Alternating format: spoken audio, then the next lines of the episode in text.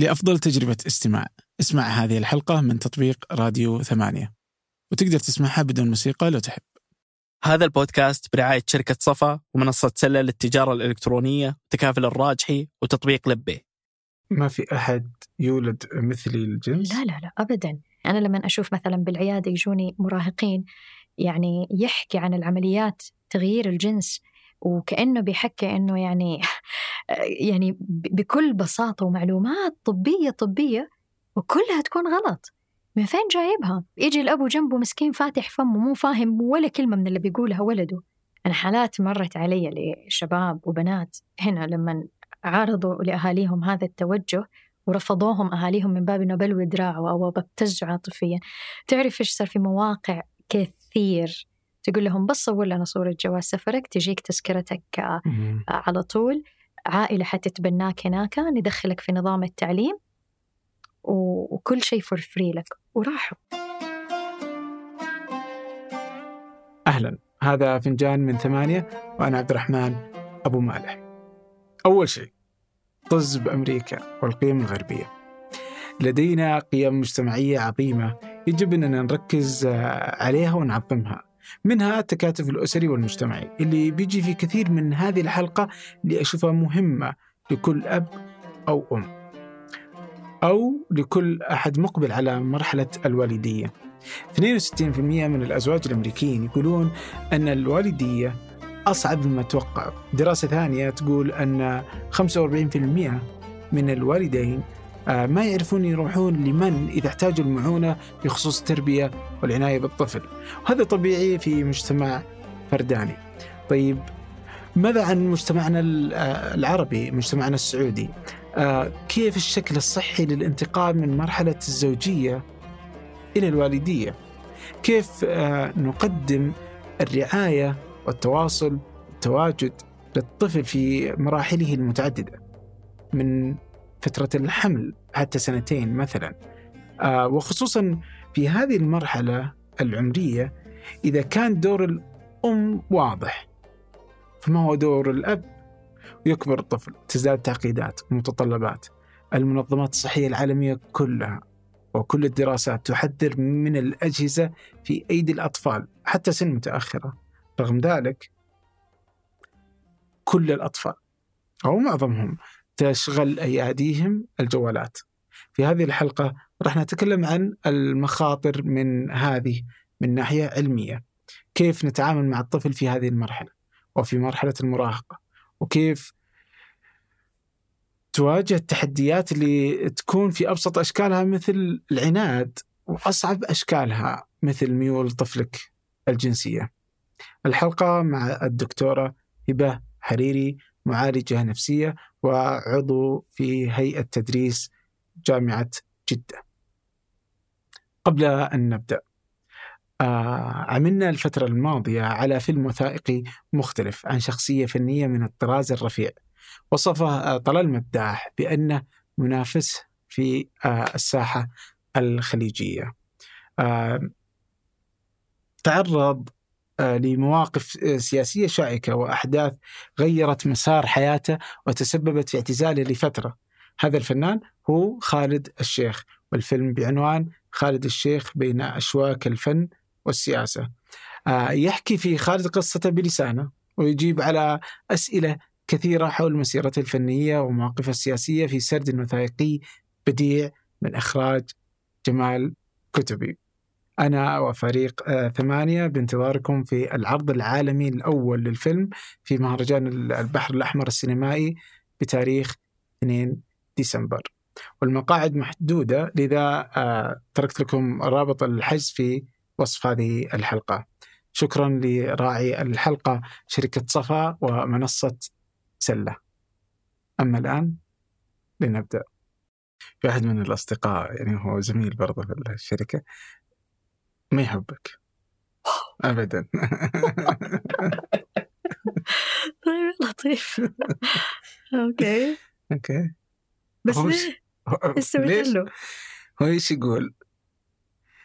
هو عنده الله يحفظ له أولاده عنده بنت وولد أوكي بنته الظاهر الآن سبع سنوات ثمان سنوات. ولدها يعني أصغر المهم ف حلقتك السابقة أيوه. هو ما عجبته أبدا. هو يقول يعني كفاية حركات غربية أنا ما أحب الحركات هذه.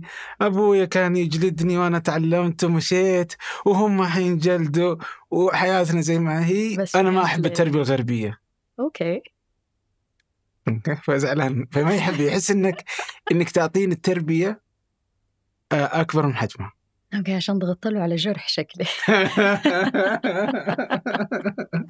لا لا بس إنه وفي كثير يقولون يعني إنه يعني ان سالفة اليوم التربية ومدري إيش ولازم أنا يعني الحين في برضو اللي بعضهم يقول لك لازم تاخذ دورة عشان كيف تربي أولادك وما. يعني طيب مو ليش هذا كله؟ يعني كل الناس يعني على مر السنين يعني مو لازم. نتكلم حتى عن مئة سنة. لا لا من يوم. إيه. والناس تجيب أولاد وتتربى وفي ناس تربيتهم جيدة. مم. آه ما كان يتطلب هذا ال- الجهد. يعني حتى كانوا زمان يتزوجوا وهم أصغر. صح. أصغر بكثير يعني من صح الحين. صح صح. فالحين هو يتزوج عمره 30 لا وأهل إنه يصير أب سلام يعني تحسي إنه بالغنا في سالفة التربية؟ ما أشعر إنه إحنا بالغنا لا إحنا يعني لو جينا زمان مصادر التعلم مقارنة بمصادر التعلم الآن اختلفت. طبيعة المجتمع زمان مو زي طبيعة المجتمع الآن. تحديات الوالدية اللي كانت على زمن جدي وجد جدي مش زي التحديات الوالدية اليوم. أعطيك مثال من مقابل آخر. طيب يعني جدي مثلا لما نتعلم صنعته ما راح على جامعة ولا أخذ license ولا أخذ دورات ولا شيء صح ولا لا؟ صحيح؟ ونجح ومشي وأسس حياته وبنوا البلد بهذيك الإمكانيات والتحديات. اليوم أقدر أنا أخذ نفس مسار جدي ما أدخل جامعة ولا license ولا شيء. حضيع يعني. ححس أنه ال- ال- الظروف والوضع يتطلب إني أنا لازم آخذ بعين الاعتبار إيش التغييرات اللي صارت وكيف أشعر بالتمكين فيها كإنسان. كذلك نفس الشيء على التربية يعني زمان مثلا كانت ال يعني it takes a village to raise a child يعني وحرفيا كانت القرية كلها ولا الحارة ولا الأسرة الممتدة تساعد وتساهم، اليوم ما عندنا هذا هذا الامتياز أنا كأم مثلا أشعر أني أنا في مدينة إسمنتية منعزلة ربما في مكان تاني. فبالتالي أحتاج مصادر تختلف عن مصادر جدتي وعن مصادر أجدادنا اللي راحت. فهي مسألة أنه إيش التغيير اللي بيصير وكيف أقدر أنا يعني آه، أكون متمكنة أو مواكبة أو متناغمة ومتوافقة مع هذه التغييرات اللي بتصير. فما هي مسألة والله شيء استوردناه من برا ويلا copy paste نبي نسويه عشان نشعر بالحداثة أو إنه هي ما هي كده هي تتاخذ ببعد أوسع شوية. okay. إحنا سجلنا ولا إيش؟ اسجلنا بدأتوا؟ طب قول كان رتبت الإجابة أكثر لا لا هي جابتك مرتبة. دائما. آه طيب آه، هل هل أغلب الناس جاهزين إنهم يكونون اب وام صراحة لا. ولا؟ أيوه. آه. يعني شوف خلينا يعني نعطيها إجابة واسعة أوكي؟ يعني دائما نقول الحب فطرة. ال- الشعور هذا ال- الأبوي ولا ال- الأمومة هذا شيء نتولد فيه وتشوفها في الأطفال لما يلعبوا بالعرايس ويتخيلوا أنهم بينيموهم ويشربوهم. هذا يعكس لك فطرة الإنسان أنه هو مولود ومستعد لهذه المشاعر الطيبة للرعاية للاحتواء للحماية. هذه كلها أشياء نولد فيها وهذه من رحمة وحكمة الله تمام؟ فهذا شيء لكن لما نجي نقول التربية والتنشئة وإني كيف يعني أبني خلينا نقول هذا البناء النفسي والاجتماعي والعقدي والروحي وال في هذا الإنسان اللي الله استودعه عندي هذه تحتاج إلى تعلم. كيف التعلم؟ مو بالضرورة يكون بالشكل الجديد اللي بتقوله إنه أقرأ كتاب أو أحضر دورة. ممكن آه، يعني محادثة آه، مع أشخاص سبقوني في هذا المجال مثلا ممكن من الأسرة الممتدة من والدي من تجاربي أنا. فهي المصادر تتغير بس إنه هل كلنا جاهزين إنه إحنا يعني خلينا نقول نعمل عملية التربية والتنشئة لا هذه تحتاج دائما يعني دائما أقول الوالدية هذه لا أسميها الوالدية التربية هي عملية من النمو والتعلم اللامنتهية. يعني أنا ما أنتهي يفترض يعني ما ما أقدر أقول والله أنا تمكنت من كل شيء كأم ويلا جاهزة أبدأ الآن حبدأ أخلف. هي ما تجي بهذه الطريقة. هي إحنا نستمر في التعلم معهم وترى كل طفل يجيك ويجي يعلمك يعني ودائما تسمعها بالعام نقول هذا الولد رباني هذه البنت ربتني. ما نقصد أنه يجوا أبنائنا ويخلقوا علينا تحديات جديدة سواء على صعيدنا الشخصي ولا الاجتماعي الفكري ممكن حتى الروحي والديني. وبالتالي هذه فرص لنا للتعلم وللنمو مع أبنائنا. ف... فهي يعني عشان لا نجيبها بطريقة كأننا يعني مكاين يعني والله أنا مو لازم أحضر دورة وأخذ شهادة ويلا حأحمل. هي ما تجي بهذه الطريقة. ولكن في إحنا نسميها ال bare minimum اللي هو إيش الأساسيات اللي أحتاج أكون واعية عنها أكون منتبهة عنها أجمعها في جعبتي قبل ما أدخل هذه الرحلة. وأحط في بالي أنه خلال هذه الرحلة لآخر يوم في عمري أنا دائما أستزيد دائما حأنمو دائما عندي فرصة للمحاولة والخطأ للنمو وللنضج وش الأساسيات طيب؟ أول أساس أول أساس وهذا اللي كثير يغفلوا عنه it's not about the kids مو عش... مو للأطفال it's about us عننا إحنا نفسنا. آه، دائما نقول إنه أخطر شيء وهذه أنا اللي دائما أشوفها في الاستشارات والعيادة إنه يجوا يشتكوا من الطفل والطفل ما فيه إلا العافية. أولادهم ما فيهم إلا العافية تمام سليمين. طب فين المشكلة؟ المشكلة بداخلنا. ففي مقولة دائما نقولها parenting it's about inside then out. فهي الوالدية تبدأ من الداخل وبعدين من الخارج. بمعنى أنا لو جبتها بالعامي أنا لو عندي كلاكيع من جوا أنا لو my sense of self شعوري مثلا أني أنا I'm not good enough أنا مو جيد بما يكفي أنا ماني واثق من نفسي من إمكانياتي أنا مرتبك أنا ما حد يحبني أنا غير مقبول. لا تعتقد أنه هذه الكلاكيع الصغيرة ما راح تظهر على أبنائك بالعكس هي أول ما حتسقط حتسقط على أبنائك لأنه هذول هم البشر اللي يعني تشعر في دائرتك القريبة جدا ولا حيختبروك كثير في مواقف عاطفية. فلو أنا مثلا أشعر أني أنا ماني جيد بما يكفي. فبالتالي لما يكون بيبي ويبكي طول الليل ومو عارف ينام إيش حيسوي؟ حيضغط لي على هذا الملف المقربع اللي بداخلي إنه أنا مو جيد بما يكفي فحهلع كأم. ليه بيبكي؟ أنا ماني عارفة له. هو طول الليل متعبني. أنا ويبدأ يجيني شعور إن أنا امه كويسة وأتوتر وأتصل على فلان وأفضل بس أشتكي. فضاعت متعة الأمومة. ضاع الحضور العاطفي اللي يحتاجه طفلي في هذه اللحظة. ليش؟ لأنه بكاء ضغط على هذا الشيء الداخلي اللي هو خلينا نسميها my sense of self وإحنا نسميها unfolded issues مشكلات أو خلينا نقول يعني ما بدي أسميها عقد بس لما نسميها أشياء غير محلولة في داخلنا.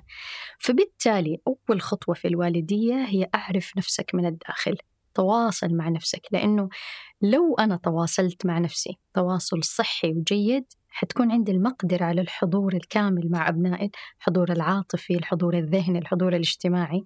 فبالتالي هذا الحضور حيساعدني أن أنا أساعدهم هم كمان يكونوا متواصلين مع أنفسهم. أسوأ شيء يا عبد الرحمن إنه إحنا نمشي بدي الحياة ما نعرف نفسنا. وبالتالي لما تصير لنا تحديات ومشاكل يعني نغرق في شبه المويه ليه؟ لأنه أنا ماني عارفة أنا من فين. يعني ليش فجأة عصبت؟ ليش هذا الموقف أربكني؟ ليه هذه الوظيفة أخاف منها؟ ليه هذا الاجتماع لما ندخل أحس أنه كلامي بين قوسين غبي وما حد حيسمعه؟ من ليه هذا كله؟ بعدين كيف نتفاعل معاه نقوم نتفاعل معاه بالانسحاب أو بالعنف الزايد أو بالإستعراض الزايد أو بالمثالية والكمال أسعى أو أصير بليزر بس أبى أسعدكم. عارف دول اللي يرموا نفسهم حلال حرام في الشغل ونقول إنه بس المهم أرضوا عني لأنه أنا عندي خوف وارتباك من داخلي. فبالتالي هذا التواصل مع أنفسنا يعني يخدمنا اولا إحنا كأفراد ويخدمنا في والديتنا. مع أبنائنا. فهذا أعظم شيء ممكن نقدمه لأبنائنا هو تواصلنا إحنا الصادق الشفاف مع أنفسنا.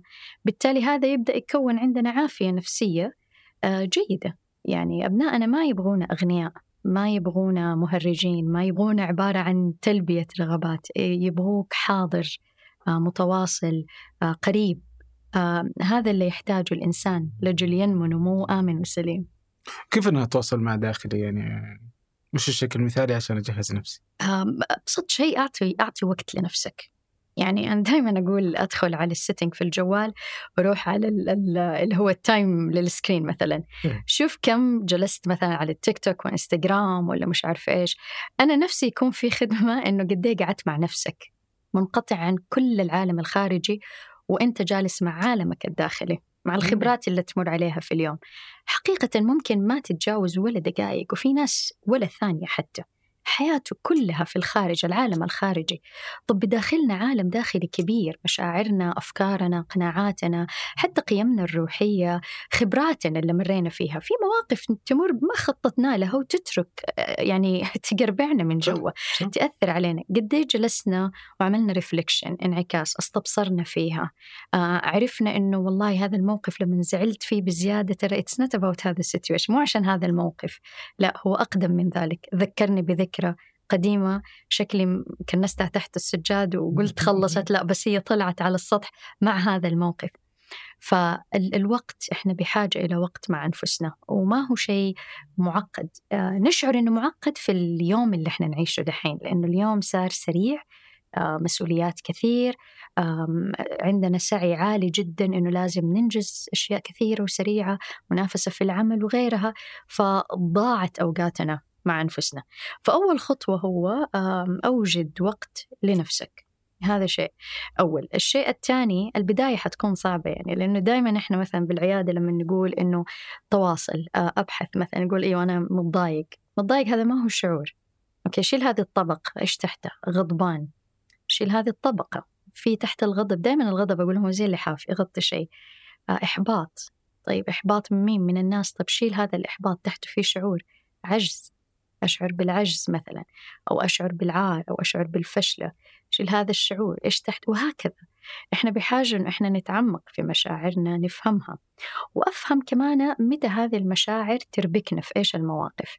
فممكن ممكن مثلا تجي بنتي تبكي من المدرسة أتنمر عليها okay? المطلوب إن أنا أكون حاضرة عاطفيا معها بس كثير من الأمهات مين مين هذاك مين سوى كذا ارفع سماعة للمدرسة لا بأهدله. فياخذ reaction ممكن على المدرسة يصب جام غضبه. ليش؟ لأنه هذا الموقف أشعروا أنه ممكن مرة تانية نجي لهذا الطبقات مثلا. أنا عاجز أنا محبط أنا أو ممكن يكون عندي أنا ألم قديم مثلا. أنا ما حد كان يدافع عني. فالآن أنا حنفذ أجندتي القديمة على بنتي أنا حطلع أدافع عنها. تمام؟ أو العكس أنا ممكن أصب جام غضبي على بنتي. أنت اللي أحوجتي نفسك أنت اللي مزودتها أنت اللي مدلعة. فما يكون الموقف متزن. طب ليش ما هو متزن؟ نحتاج نتأمل. أوكي. معناته لما أنا حطيت غضبي على بنتي يمكن ذكرتني في نفسي مثلا. في هذا الألم اللي أنا عشته مثلا أنا طفلة صغيرة إن أنا كان يتنمر علي وما كنت أعرف إيش أسوي. وكنت أتمنى أكون قوية. فالآن هذه الأمنية القديمة الأجندة القديمة أجي أسقطها بسرعة على هذا الطفل قوي نفسك أتصرف ونصير بزيادة حاطين جهد عاطفي في هذا الموقف. ما هو بقدر هذا الموقف؟ لأني أنا شلت قدر زمان وحطيته عليه. تصير المواقف مجهدة علينا وعلى أطفالنا. فالتواصل مع أنفسنا الشفافية مع أنفسنا آه، تخلينا أولا نرتب البيت الداخلي فينا فبالتالي أقدر أفصل ما بين آلامي أنا مخاوفي أنا وما بين هذا الوقت الحاضر الصغير البسيط مع أبنائي. منصة لبي المرخصة من وزارة الصحة تلبي احتياجاتك النفسية. مع وجود أكثر من 900 مستشار نفسي متخصص وخدمات أخرى مثل مجموعات الدعم وخدمة الرفاهية النفسية للشركات. احجز جلستك بكل خصوصية وسهولة من خلال الرابط في وصف الحلقة.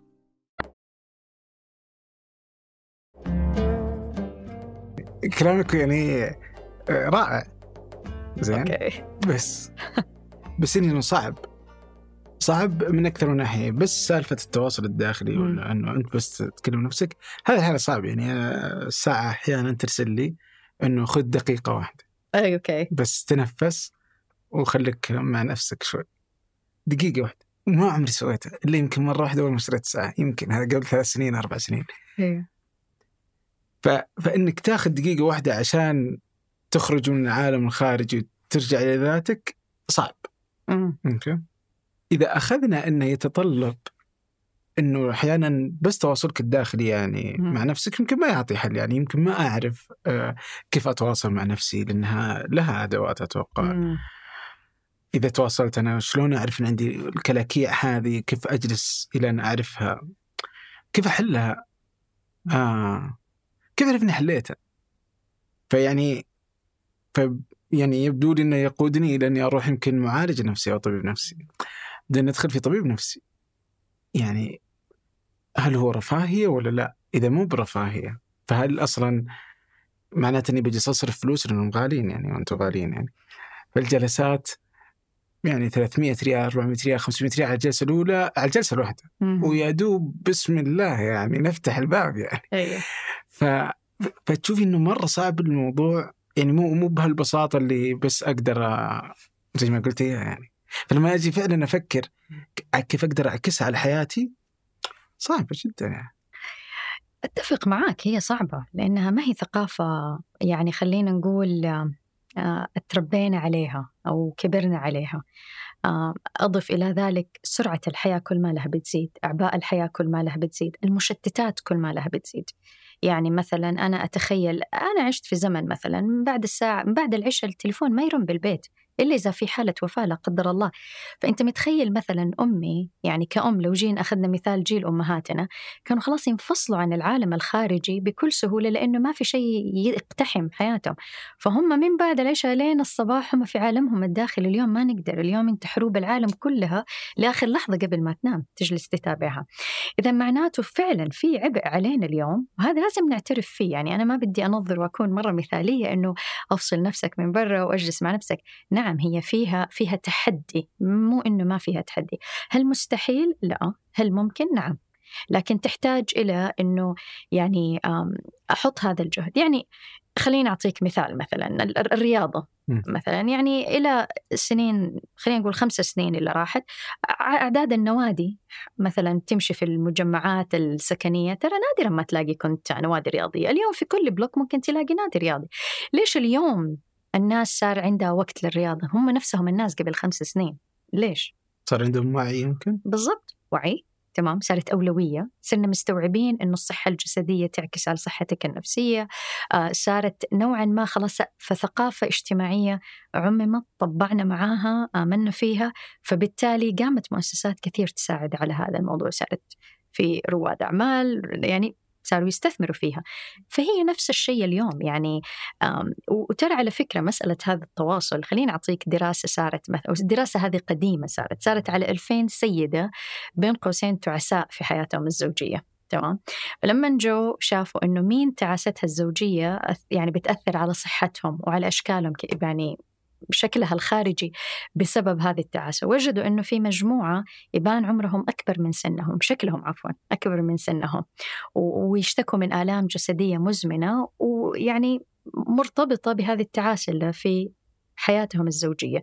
في المقابل هناك سيدات شكلهم ما بان أكبر من عمرهم ما عندهم آلام جسدية وهم أيضا تعساء في حياتهم الزوجية. إيش الفرق بين هنا وهنا؟ هذول يجلسوا يتحلطموا مع بعضهم بالعامة هذول السيدات عندهم مجتمعات نسائية يفضفضوا لبعض يحكوا مع بعض يتكلموا مع بعض. تمام.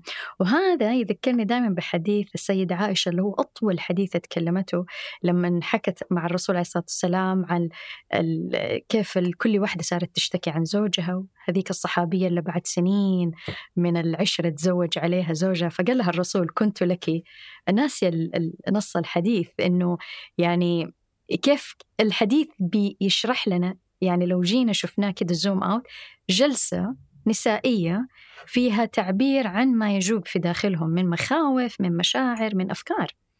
فهذا اللي بنقول عليه صعب اليوم ترى هو بيحدث من قديم الزمان بس إحنا ما عاد صرنا نديله مساحة في حياتنا. فإذا إحنا بحاجة إنه إحنا نرجع نستعيده مرة ثانية فلما تقول والله التواصل يحتاج له عيادة نفسية مو بالضرورة يحتاج له عيادة نفسية. إحنا نحتاج إنه نعرف إنه والله يوم أطلع وأحكي مع إنسان قريب مني صديقة أو أخت ولما أفضفض ولما أتواصل مع مشاعر ربما هذه كلها وسائل مجانية تساعد يعني تساعد إنه الإنسان يسهل عليه التواصل يعني. أوكي. آه طيب بالنسبة لل أنت فصلتي ما بين ال... يعني ذكرتي ال- الوالدية. آه هل في فرق بين آه، الوالدية و... والزوجية. إنه أزواج أو والدين؟ آه أيوه. إيش الفرق بينهم؟ هل كل زوجين قادرين أنهم يكونون والدين؟ آه مرة تانية ال- العلاقة الزوجية علاقة بين يعني اثنين بالغين. العلاقة الوالدية هي تاخذ شكل آخر تمام؟ تاخذ علاقة الشراكة مع هذه الأسرة والأبناء نموها. آه ونموها من كل الأصعدة. يعني إحنا دائما نظن أن التربية هي أني أنا يعني أولا دائما أقول الشكل المعمم عند كل الناس أكلوا وشربوا ودخلوا مدرسة كويسة. أوكي؟ هذا اللي إحنا نسميه الحاجات الفسيولوجية. هذا أول هذا البيرم هذه الطبقة الأولى في الاحتياجات الإنسانية. بعدها يجي شوية أهل عندهم وعي أكثر أنه والله لا أبهتم في أفكاره آه كيف يفكر كيف يحلل وغيرها هذه التربية فكرة الفكرية مثلا ممكن تكون. آه، بعض الناس تهتم بالتربية العاطفية. كيف؟ وهي هذه كيف يعبر عن مشاعره كيف يتواصل كيف يدير غضبه إحباطه وغيره. آه في ناس عندها تربية مثلا روحية بس التربية أشكالها مرة كثير. يعني هي مو بس هذه الطبقات هي أيضا التربية الروحية تأخذ دور. التربية الاقتصادية تلعب دور كبير وفيها الكثير يحسبوا أنه هذا طفل إيش فهمه بس من early age من عمر مبكر إحنا لابد أنه إحنا فلسفة المال استخدامه الادخار هذه هذه من عمر وهذه تدخل فيها التربية أنا بجي للتربية الأطفال. كذا بس أنا ودي الآن على الطرفين هل هل لازم الطرفين كلهم يكونون جاهزين؟ آه ولا طرف واحد كافي إنه يكون يعني مثلا الأم هي الأهم وهي اللي كافي إنها تكون okay. جاهزة لل طيب أنا أعطيك إجابة مثالية وإجابة واقعية، الإجابة المثالية إنه نعم يعني يفترض الطرفين تمام؟ لأنه مجهد جدا إنه طرف واحد هو اللي يحمل العبء بالكامل. الصورة الصحية بلاش أقول مثالية حتى الصورة الصحية إنه الاثنين يحملوا العبء. تمام؟ أكيد حتكون في فروقات بينهم. يعني أكيد يمكن واحد متمكن في الجانب العاطفي واحد في الجانب الاقتصادي وغيره وإحنا نكمل بعض وهذه هي يعني في الأخير سنة الله بين البشر إنه إحنا نكمل بعضنا ما في أحد كامل. ولكن يعني جرت العادة وحتى سبحان الله يعني فيما يخص الوالدية إنه الأمومة هي اللي تلعب الدور الأكبر. الرضاعة وغيرها يعني. فالأم نعم يقع عليها الدور الأثقل خلينا نقول يمكن في أوائل السنوات. هذا لا يعني أنه يعطي آه، يعني اكسكيوز ولا آه، ولا خلينا نقول إذن للأب أنه أنت مالك دور الآن. بس طبعا أيوة الأم يقع عليها الدور كبير يعني. هل صحيح أنه آه، إذا شاف أحد الطرفين أو أحد الزوجين أن الطرف الآخر غير جاهز؟ لأنه يكون والد أب أو أم أنه يأخر الإنجاب. شوف كلمة غير جاهز كمان هذه كلمة مرة واسعة. okay. okay. لا وناخذها على ال spectrum على طول. بالعكس. طيب. يعني آه أنا يعني عمر الإنسان ما راح يكون جاهز 100% okay. آه وممكن الآن أنا أكون أم وأشعر إنه في عندي أجزاء من الحياة أنا غير جاهزة فيها. لو أعطيك إياه مثلا على صعيد العواطف أنا يمكن جاهزة في التعامل مع الغضب بس ماني جاهزة في التعامل مع شعور الفقد يمكن. فالجاهزية مرة كلمة واسعة ولها مرة طيف كبير. فخلينا نقول جاهزين 100% ما في أحد حيكون جاهز 100% طيب حيجي طفلك مولود أصلا ب 60% من صفاته موروثة حي... حيفاجئك بأشياء كثير ما تتخيلها. ف فالجاهزية تختلف. فهل نكون جاهزين 100% ما في حد يكون جاهز. عشان كذا كثير ناس يقول والله مو جاهز. عمرك ما حتكون جاهز 100% لكن حط في بالك أنه أنا إنسان قابل للتعلم للنمو للنضج دائما مع أبنائي. آه، متى ما يكون جاهز تماما؟ لما يشعر أنه أنا ما عندي إمكانية لتحمل المسؤولية. آه وبرضو المسؤولية كلمة واسعة بس لما واحد يجي يقول مثلا أو أم تقول أنا ماني مستعدة أصحى في الليل كل شوية أرضع. أنا ماني مستعدة مثلا أترك عملي وعملي مرة يتطلب ساعات عمل طويلة. ماني مستعدة اللي هي الأشياء الأساسية. وفي وضوح أنه أنا تماما مو مستعد. حقيقة هنا نقول إذا أيوه يعني يعني لا تجيبوا إنسان على هذه الدنيا ونحط بين إيد خدم. يعني بس عشان يصير كملنا الصورة قدام المجتمع أب وأم وطفل. بس في الحقيقة هذا الطفل مهمل يكون.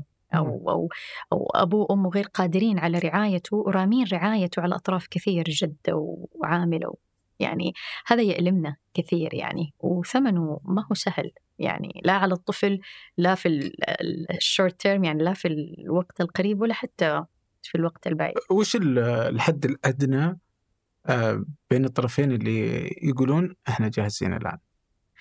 آه، جاهز إنك تتحمل هذه المسؤولية. جاهز إنك أنت آه، تكتشف نفسك مع هذا الإنسان الصغير اللي حيجي بين يدك. جاهز إنه يعني يكون عندك استعداد لكل أشكال الرعاية. رعاية جسدية رعاية عاطفية. خلينا نقول الحد الأدنى. وهنا عشان كمان للعدالة. يعني ال... يعني أنا ممكن يكون الحد الأدنى عندي مقارنة بشخص آخر هذا الحد الأعلى عنده. فالناس تختلف. عشان كده نرجع مرة تانية أعرف نفسك. يعني فالتواصل مع النفس هو اللي حيجاوب على هذه الإجابة. هل ممكن أعرف نفسي من خلال الطرف الآخر؟ فهل ممكن يساعدون بعض في اكتشاف أنفسهم؟ طبعا لأنه سبحان الله هي الأسرة أصلا تمر بمراحل يا عبد الرحمن في المرحلة الأولى آه، دائما فيها تحدي مرة كبير لأنه الطرفين يجوا آه، ينجمعوا في ساحة واحدة وكل واحد جاي من ساحة مختلفة أنا منظومة قيمية هو منظومة قيمية أنا عندي قيم وخبرات و... فكل عالمين مختلفة تيجي وحتندمج وحتبدأ تخلق عالم واحد. فهذه الخبرة في البداية دائما نقول أعطوها وقتها لأنه وعشان كده كثير نسب طلاق ممكن تصير هنا كثير خلافات تصير يعني لأنه كل طرف يتوقع أنه الثاني حيصير زيه وهذا حيصير زي في الحقيقة ما حد حيصير زي الثاني okay؟ هي زي الدائرتين okay؟ ما راح تلتحم مرة ولا حتفضل منفصلة مرة هي حتجي بالنص ففي شيء مشترك حنبنيه في النص وفي شيء حتحتفظ فيه أنت وهو حيحتفظ فيه. يعني ما أقدر أنسلخ من كل اللي تربيت عليه وأجي أخلق شيء جديد. أنا إنسان في الأخير أحمل كل خبراتي وتجاربي. كذلك الطرف الثاني فهذه الديناميك اللي يصير في البداية هذا الالتحام الالتقاء قدين نتداخل قديش نحتفظ هذه كلها فرص تخلينا نكتشف نفسنا.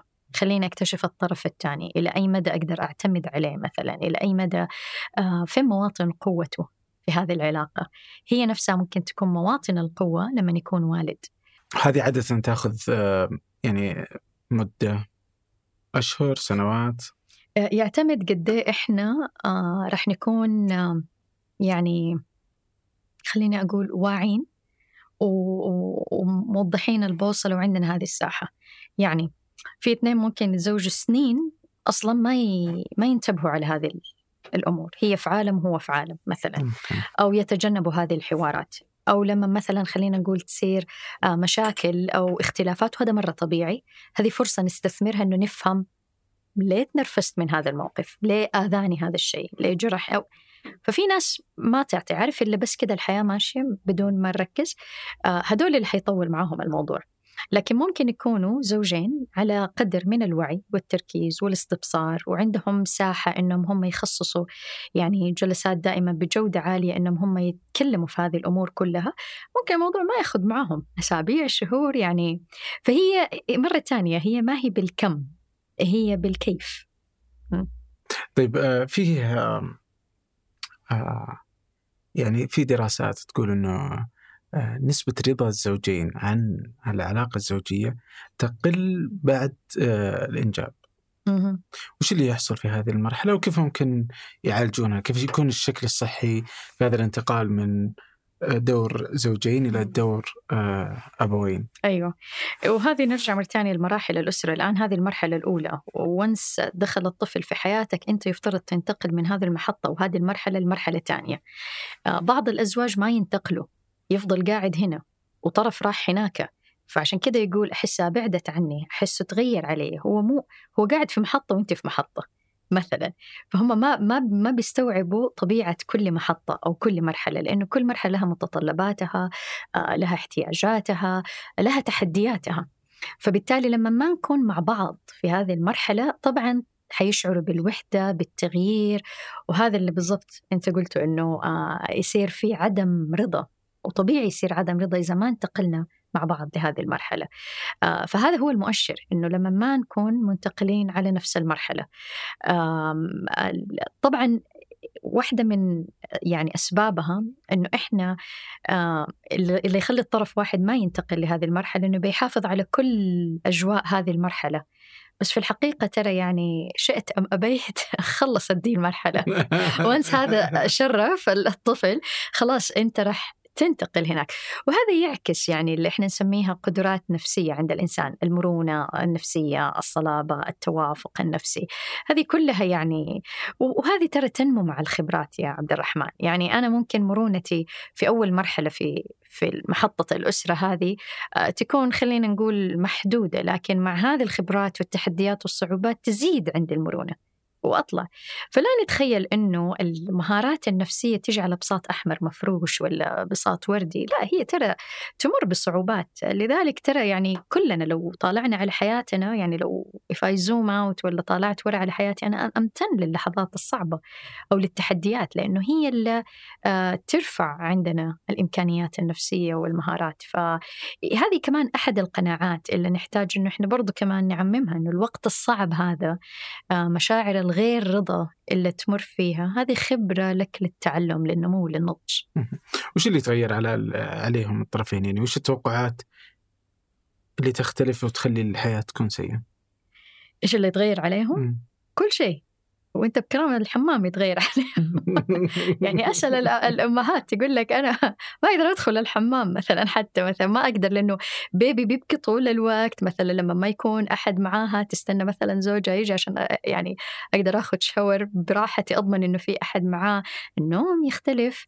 آه، ممكن آه، ما يلاقوا وقت ياكلوا فيه الوقت اللي كان للمتعة. أسهر على فيلم ما حقدر حسهر مع هذا الطفل بالذات لو مرض أو بدأ يسنن. سنين أو غيره يعني من أي تحديات فأشياء كثير تتغير عليهم يعني آه.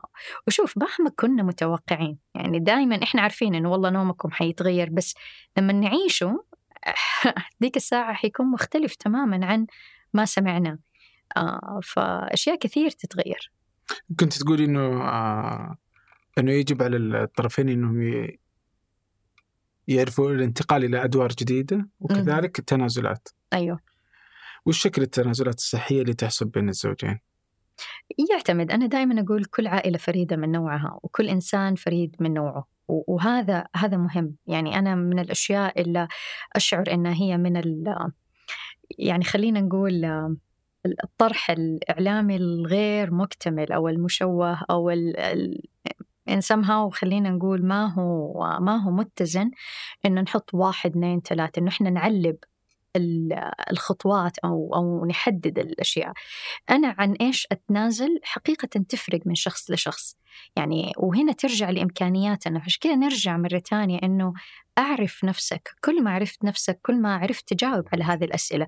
يعني أسوأ شيء لما مثلا أنا أطلع كمختص في الإعلام وأقول والله أتنازل عن نومك عن أصدقائك عن عملك. م. طب يمكن هذه الثلاثة بالنسبة لي أنا رفاهية وكماليات لشخص آخر هي أساسيات. تمام. أنا يمكن عملي لو تنازلت عنه ما راح يأثر بس عند أم تانية ممكن يعني يهز مثلا بناء اقتصادي كبير في أسرتها لذلك ما نقدر نعمم. وهذه نصيحتي لكل أب وأم يعني من يوم ما تشوفوا حلول جاهزة يعني انتبهوا لأنه شكلها مريح في البداية شكلها مريح إنه والله قالوا لي واحد اثنين ثلاثة وإحنا صرنا بزمن سرعة. نبى كله quick fix أعطيني واحد اثنين ثلاثة. في الحقيقة ما نقدر نعطي حلول جاهزة. فعن إيش أتنازل؟ أختبر نفسك أسأل نفسك. أنا ممكن اليوم مثلا أتنازل say عن النوم بس بعدين ألاقي أنه ضعف النوم مرة بيجهد صحتي فبالتالي ما حقدر أتنازل عن النوم فحطلب مساعدة مثلا.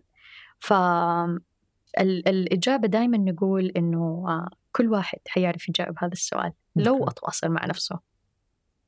هل يتفقوا على الأدوار هذه قبل الإنجاب ولا يتفقوا عليها زي ما تيجي؟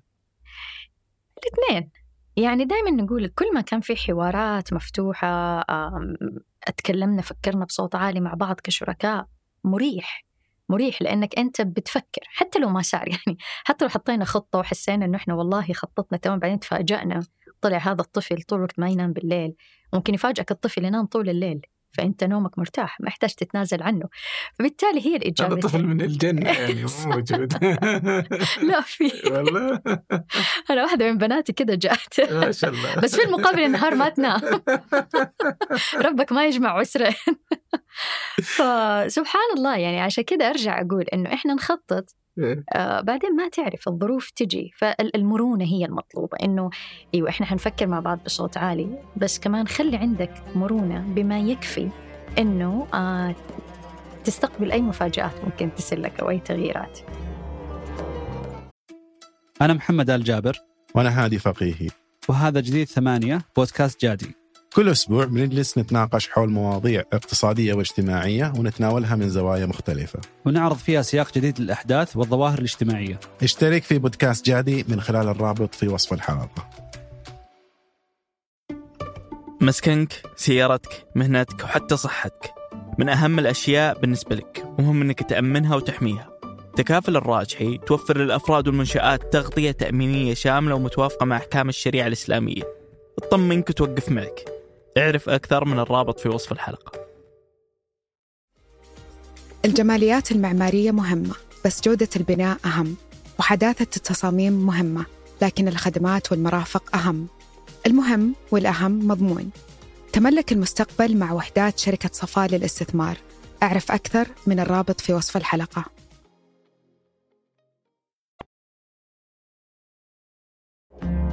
نسبة عدم الرضا هذه اللي تحصل بعد تحولهم إلى والدين. أيوه. آه، هي سببها اختلاف توقعات ولا يعني كيف نقدر نقلل من هذا ال- الانزعاج ونحوله إلى علاقة قوية متينة؟ okay. عندنا نظرية مره تسهل الصورة هذه. هذا الواقع okay وكل ما كان التوقع بعيد عن الواقع فهذه المسافة الكبيرة بينهم تتعبى بمشاعر مزعجة. فأنا لو هذا واقعي ما في نوم ما في وقت للأصدقاء ما في وقت للنادي وأنا عندي توقع أن أنا ححافظ على النادي وحستمر أروح خميسية أصحابي ولا. فهذا التوقع هذا الواقع لو بعدت بينهم المسافة وما صاروا يتشابهوا حيتعبى حيتعبى بإحباط بغضب بإنزعاج وبالتالي لا رضا. لكن أنا لو قربت المسافة بينهم قدر المستطاع هنا ديك الساعة أنا أقلل من هذه المشاعر. آه فلذلك دائما نقول إنه إيش واقعك وإيش توقعاتك؟ الشيء الآخر عبد الرحمن وهذه كثير من الأهل يعني آه لما يدخلوا كده في في بدايات مرحلة الأطفال والإنجاب وكده يحسوا إنه هو كده الحياة حتكون. لا هذا اللي ما ينيمك حيجي يوم حينام طول الوقت لما يوصل في المراهقة وتروح أصلا تتضارب معه عشان يصحى. الحياة مراحل.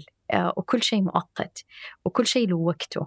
فأنا اليوم لو مثلا ما قدرت أمارس الرياضة زي ما كنت قبل الإنجاب هذا لا يعني أن العمر كله كده بس مرات الإنسان وهذه واحدة من التشوهات الفكرية اللي نقول ننتبه عنها التعميم التضخيم. إذا اليوم أنا انحرمت من النوم في أول كم شهر ترى مسألة وقت. حيكبر الطفل وحرجع أنام وأرتاح فهذا اللي نحتاج نعرفه عشان كده هذه واحدة من الأشياء اللي تصيب كثير من الأمهات والآباء اللي هي الفومو fear of missing out يحس إنه هذا الطفل جاء وضيع علي أشياء كثير، ضيع علي فرص تعليمية، ضيع علي فرص وظيفية، ضيع علي متعة أو غيره، هذا مؤقت. ف يعني هذا الشيء لو فقدته الآن لا يصير عندي fear of missing out أو حيروح علي. هو حيروح عليك نعم دحين، بس لا يعني إنه راح للأبد.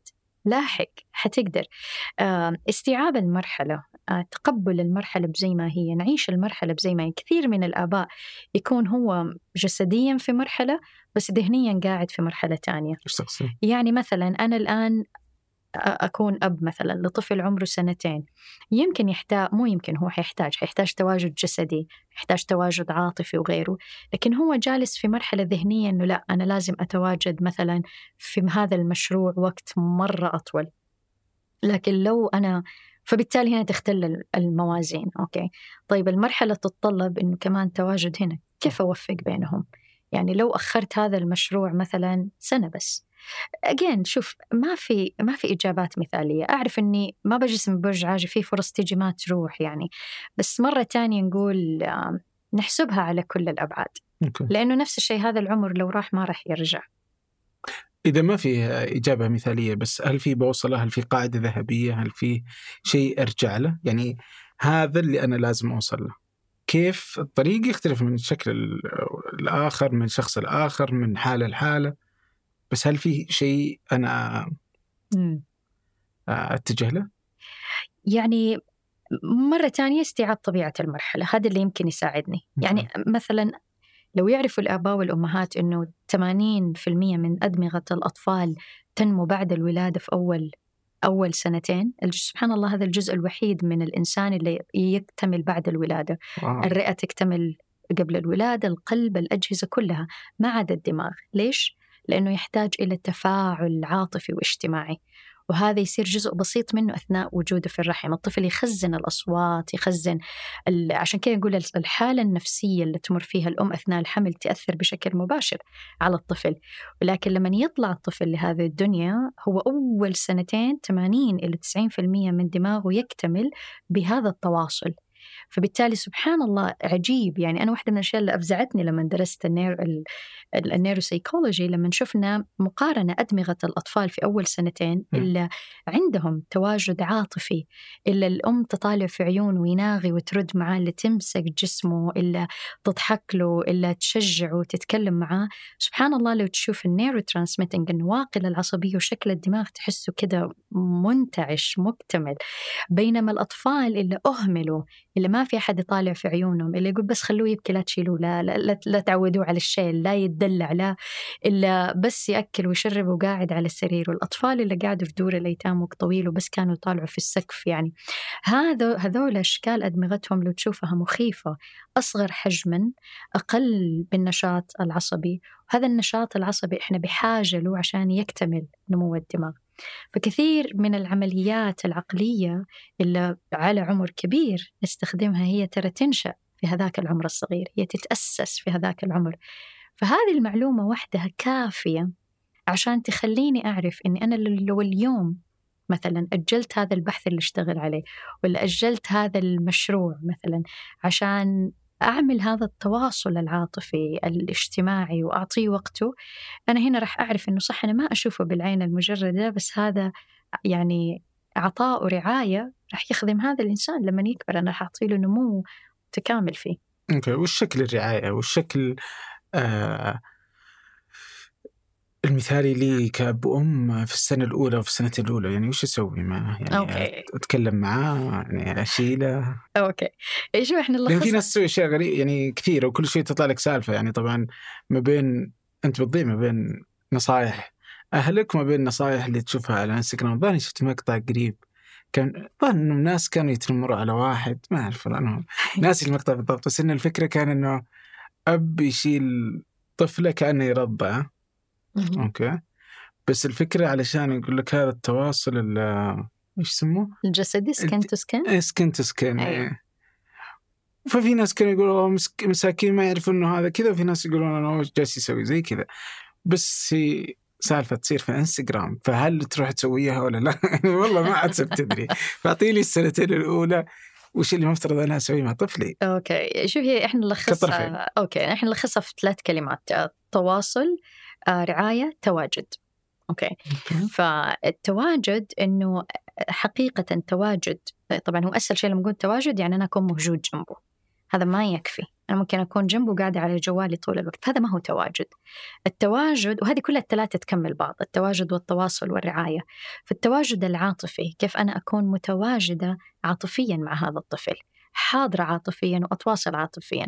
أعطيك تجربة صارت وهذه مرة معروفة يعني ممكن أي حد من المتابعين يعني يدور عليها وصارت وتكررت يسموها اللي هي ال- آه ال- الوجه الجامد اسمها الوجه الجامد. وهذه هذه رائعة تجربة وتلخص كثير وتعطيك الإجابة بالضبط. هذه التجربة صارت جابوا طفل عمره 8 شهور 6 إلى 8 شهور. هذا اللي إحنا نقول ما يفهم وما إيش أسوي معاه. طيب. طلبوا من الأم انها هي تتواجد وتتفاعل معاه عاطفيا. فهي تضحك وهو يضحك معاها mirroring ال feelings هو يناغي هي تناغي تطالع في عيونه وهي حاضرة عاطفيا معاه. الآن هو مبسوط أنا مبسوطة. فكان في تواصل عاطفي معه بعدين طلبوا من الأم شيء واحد بس يا عبد الرحمن إن هي بس تكون ولا شيء. مشاعر جامدة. خل... عشان اسمها هي الوجه الجامد. فطلبوا منها بس يكون وجهها جامد. فهي دارت وجهها ورجعت تاني وجه جامد ما في أي مشاعر إيش صار في الطفل؟ في البداية عجيب لو تتأمل وجه الطفل في البداية كان مستغرب بعدين شوية بدأ يرتبك الطفل إنه ما في مشاعر ما في حضور هذا ثمانية شهور؟ هذا ثمانية شهور آه. أزيدك شوق مو بس كده صار يحاول يلعبها صار يحاول صار هو يحط جهد إنه أتواجدي صار يأشر بيده ويحاول يطلع أصوات و... وهذا هو الجهد ال- ال- اللي يصير النفس الكثير من الأطفال إنهم يحاولوا يعني يتواصلوا يحطوا الطفل سبحان الله الإنسان مولود بفطرته قادر على التواصل هو بس يحتاج الطرف الثاني يشبك معاه عشان يكمل هذا التواصل. فصار يحاول يحاول يتواصل معاها بشكل لطيف بعد كده بان عليه الخوف وبدأ يرتبك ويبكي. على طول الأم طبعا رجعت احتضنته وهدأ. فإحنا إيش نفهم من هذه التجربة؟ إنه عدم التواجد يعني لما لما يكون block من مشاعرنا لما أنا طالع في الولد وما عندي مشاعر حاضرة معه ما أتفاعل مع مشاعره ترى أنت ما تتخيل نسب يعني كمية الإرباك. أقول لهم لو إحنا يعني لو نشوف أدمغة الأطفال شفافة ترى عجيب ال neurotransmitting اللي يصير النواقل العصبية. يعني شفت كيف لما نخاف؟ ال limbic system وال amygdala منطقة المشاعر في الدماغ تبدأ تنشط بطريقة مربكة. Something is wrong. الدماغ يقول لك في شيء غلط. لما أنا أبكي وأمي برا الغرفة تقول ما حدخل عشان أعلم وينام لوحده. وهو عمره الشهور الارتباك اللي يبدأ يصير والحالة العاطفية تبدأ تشكل عند الطفل إنه ما حد موجود. أنا مو مهم. ما حد يسمعني. آه أنا ما حد فاهم احتياجاتي. أنا احتياجاتي مو مهمة. بعدين تقول لك والله بعد ثلاثة أسابيع صار ينام لوحده لأنه أتعلم من عمر صغير إنه no one is there for me ما في أحد عشاني ما حد حيفهمني. الطفل اللي يبكي بزيادة بصوت عالي هو بيسوي كده لأنه يحس إنه ما حد فاهمني أنا حعلي العيار عشان تفهموني. فبالتالي أنا دائما نقول ما نبى أبنائنا يوصل هذا الجهد العاطفي زي هذه التجربة شفت كيف ارتبك وخاف. هذا الجهد نفسي ما المفروض يعيش الطفل بقدر المستطاع. فتواجدنا والرعاية. والشيء الجميل عبد الرحمن سبحان الله وهذا يعني عدالة ورحمة الله إنه هذا التواجد والتواصل ترى ببلاش. يعني ما يتطلب إنك تكون غني وإنك مثقف وإنك شيء. يعني كل اللي تحتاجه eye contact تلامس جسدي. skin to skin هذه كثير صارت عليها دراسات بالذات أول ما يتولدوا. يعني أنا أنا ولدت طفلتين في أمريكا. الأولى كانت قبل 11 سنة. كان option skin to skin في المستشفيات. الثانية اللي عمرها سبع سنين كان إجباري. إذا الأم ما عندها عارض صحي أو اكتئاب ما بعد الولادة وعندها حل إجباري إنه لازم يحطون skin to skin ليش؟ لأنه سبحان الله درجة حرارة الطفل تنتظم لما يلامس جلده جلد الأم. نبضات قلبه تنتظم. لما يصير في هذا الالتصاق. الطفل لما يلتصق هو مو بس skin to skin هو بيشم ريحتها بيسمع نفسها بيحس أن أنا آمن أنا أنا في إنسان بيحتويني. فهذا الالتصاق قاعد ينشط الدماغ عنده وقاعد يشكل عنده sense of self جميل شعور تجاه نفسه جميل. أنا محبوب أنا مرغوب أنا مفهوم آه أنا مهم. وهذه هي اللبنة الأولى للبناء النفسي السليم اللي هي تجي بعدين ثقة بالنفس واتزان وأمان وتواصل سليم. الحين هذا التواجد بس أنت آه، يعني معظم أو كل اللي قلتيه بالنسبة للأم بالنسبة للأب. آه نفس الشيء.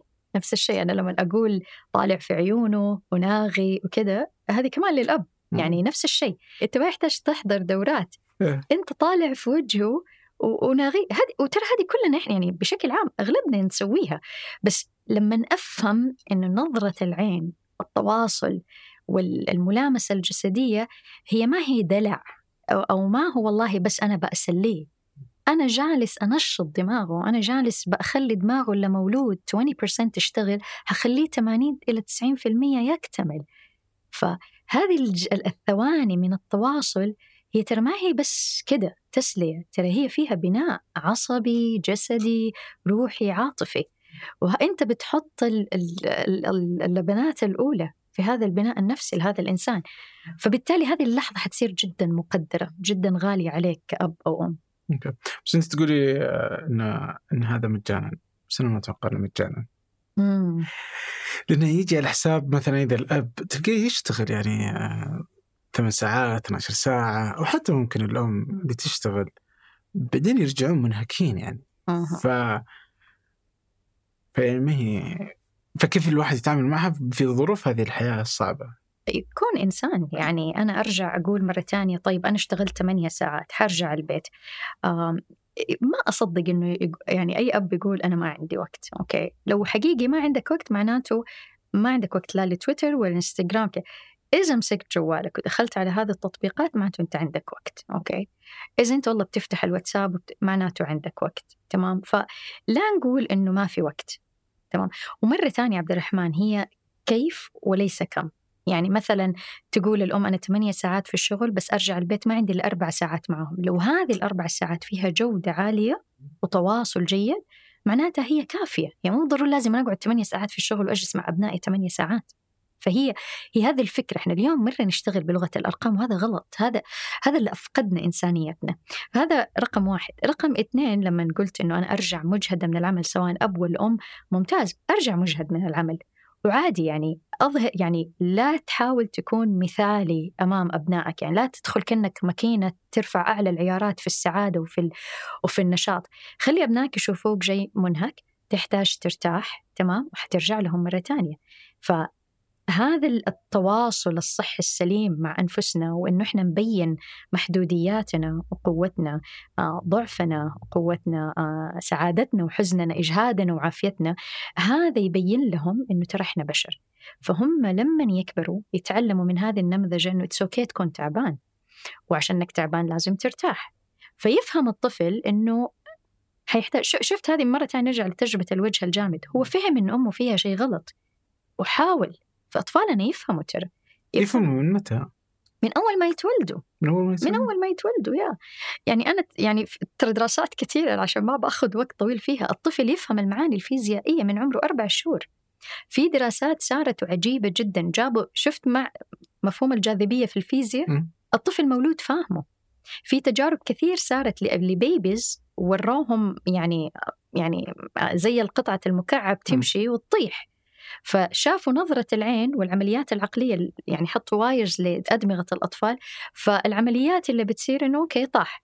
بعدين جابوا ستارة ومشوا المكعب فوق الطاولة خلصت الطاولة بس في واحد ماسك المكعب من وراء هذا ومشاها. الطفل نظرته صارت أطول والعمليات العقلية صارت في الدماغ أشد فكأنه بيقول هذه ليه ما طاحت؟ ها. يا وهذا عمره خمسة شهور ستة شهور. فالطفل يدرك يدرك آه، أديك مثال أنت لو بيبي عمره الشهور آه، أتلفت وأنت في مطعم مثلا وطالعت فيه وسويت له مساحة يفضل يطالع فيك صح؟ هذا إيش يعطيك؟ أنا أفهم إنك أنت الآن تتواصل معاي أنا فاهم إنك أنت أعطيتني وجه ونوت حرد لك هي بابتسامة فإحنا دائما يعني نشعر إن هم إنسان غير مكتمل. هو مكتمل هو قادر على التواصل هو فاهم. آه فمتى يفهم؟ هو نازل على دي الدنيا فاهم. المفترض تتكلم معه من متى؟ من الرحم من تواجده في الرحم. مم. مم. أيوه يخزن الطفل في رحم الأم كثير من الأصوات. كثير آه. كثير يعني أنا أنا ما أعطيك بس دراسات يعني أنا تجربة شخصية صارت لي. يعني أنا بنتي الأولى كنت تهيئة عشان الثانية جاية. فآخر ثلاثة شهور في حملي كان عندنا قصة مفضلة اسمها Big Sisters Are the Best الأخت الأخوات الكبار هم المفضلين. آه. فالقصة كانت إنه يعني من باب التهيئة إيش يعني أخت كبيرة ولما يجي ال baby وماما تصير مشغولة وكيف. كنا نقرأها مرة كثير. آه لما طلعت من المستشفى ما أنسى هذا الموقف. يعني عمر البنت الثانية كان عمرها ساعات يعني كم؟ 48 ساعة كان عمرها. فكانت في في حضني وبنتي الكبيرة جابت نفس القصة. Big Sisters Are the Best فأول ما فكيت القصة وقلت Big Sisters Are the Best لينا كانت في حضني دارت وجهها على ناحية أختها وحركتها هدأت أكثر وكأنها بتستمع. للقصة. وكل ما كانت تكبر كنا من يوم ما نقول Big Sisters Are the Best تهدأ وتسمع آه. للقصة. فهذا يعطيك انطباع أنه مألوف عليها هذه القصة. كثير من الناس مثلا تقول لك أغنية طفل مفضلة قرآن مثلا آه شيخ معين يهدأ فيه كانت الأم تشغل هذا الشيخ مثلا وهي حامل. فنعم دراسات كثير أثبتت والواقع يقول لنا هذا الشيء أنه الأصوات تخزن يعني. فإحنا دائما نعتقد أنه عشان هو ما يتجاوب معانا لفظيا وكلاميا هو ما يفهم. بس مو عشان ما عنده مقدرة على التواصل اللفظي هو ما عنده مقدرة على التواصل. يعني التواصل آه، جزء منه لفظي والأغلب غير لفظي. صح. طيب آه، في السنتين الأولى أو يعني نأخذ هذه المرحلة يعني عادة ما يكون في مشكلة عند الأب إنه مو عارف دوره. إذا الأم واضح إلى حد ما أو إيه. كبير دورها. الأب وش دوره في هذه المرحلة؟ أيوه هذه ثقافة مجتمعية. شكرا مرة على سؤالك لأنه يعني للأسف إحنا عندنا ثقافة مجتمعية إنه الأم الأم.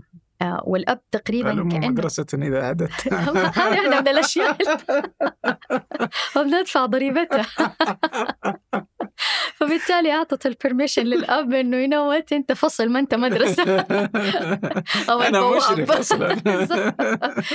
فعلا فأعطت هذا ال... هذه مره ثانية ثقافة للأسف إنه أنت إذا ATM machine أنت عبارة عن ماكينة صرف أو أنت بس اللي تسلي. فمرة تانية نقول اللي تعمله الأم في أول سنتين التواصل المن... التواصل البصري إنه يشيل الطفل أو غيره هو نفس الشيء أنت تعمله يعني آه نفس الشيء مثلا إذا تبى تأكله تبى تلا... هي نفسها هي نفسها يعني نفس الممارسات اليومية اللي تصير وهذه يفترض إنه تصير بالمناصفة يعني أو بلاش أقول مناصفة بس يعني مو لازم دائما الأم هي بس وظيفتها اللي تنيم الطفل. لو الأب يقدر كمان ينيمه مريح لأنه هذه ممكن الأم في يوم من الأيام تتعب أو تمرض أو تضطر مثلا تروح خلينا نقول لأي ظرف كان تطلع من البيت فالطفل هذا ما يضيع مو الأب يجلس عاجز وهذا اللي يصير. كثير من الآباء يحسوا أنه أنا عاجزة ما أعرف أنيمه ما أعرف أكله. وهذا ممكن يكون أحد أسبابه يكون خطأ من الأم.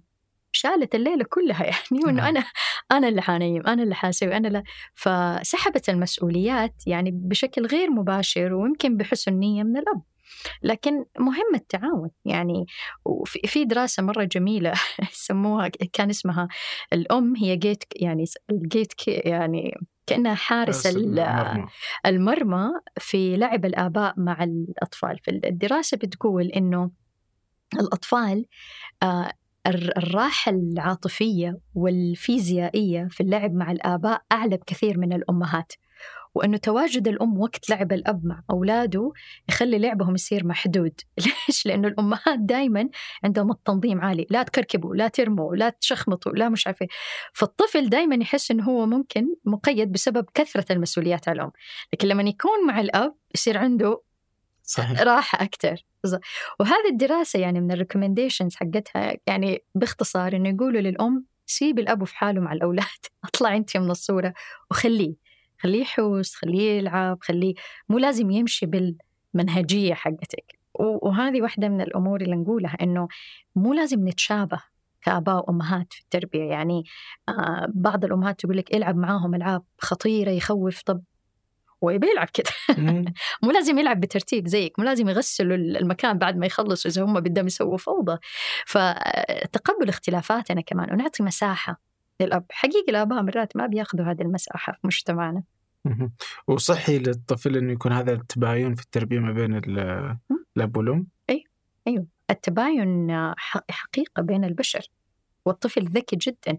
يعني أنا متأكدة الآن لو الأمهات والأبهات يسمعون عارفين يعرفوا الولد لما يبغى شيء من جده كيف يطلبه مو زي لما نطلبه من أبوه. عارف إنه جده يعرف كيف يجيب راسه وبابا كيف يعرف يتكلم معاه. طفل قادر. الأطفال شخصياتهم في المدارس مو زي في البيت. تختلف ليه؟ لأنه الطفل يدرك يدرك إنه أنا الآن في بيئة مختلفة آه في تباين. فالطفل مولود وهو مستوعب التباينات هذه. فإحنا ليش نبى نخلي المثالية كده ولازم كله يتشابه؟ لا. عادي. طيب آه انت قلتي قبل شوي على سالفة البكاء انه إذا بكي في ناس تخليه علشان يتعلم إنه البكاء مو حل آه لتلبيه الأشياء اللي هو يبغاها.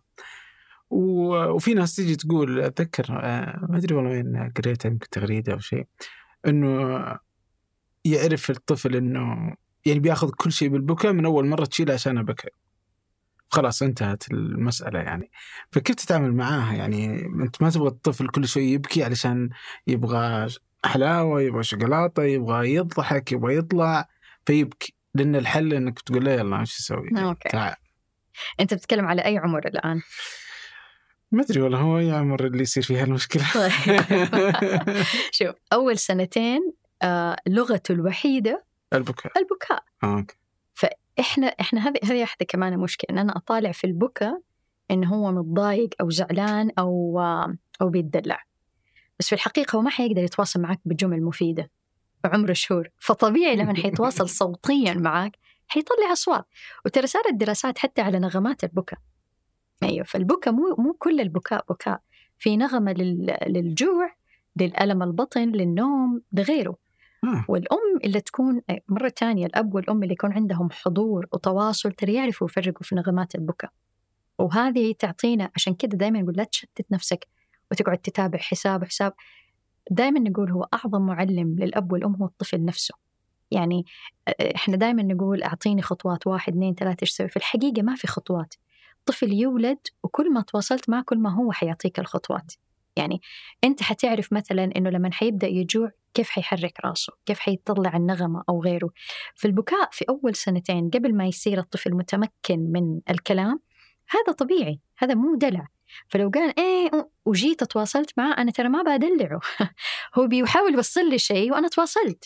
فالرسالة اللي توصل للطفل إنه أنا قادر على التواصل هم بيفهموني. فبالتالي يكبر إن أنا مفهوم. أنا أنا أنا بيفهموني الناس.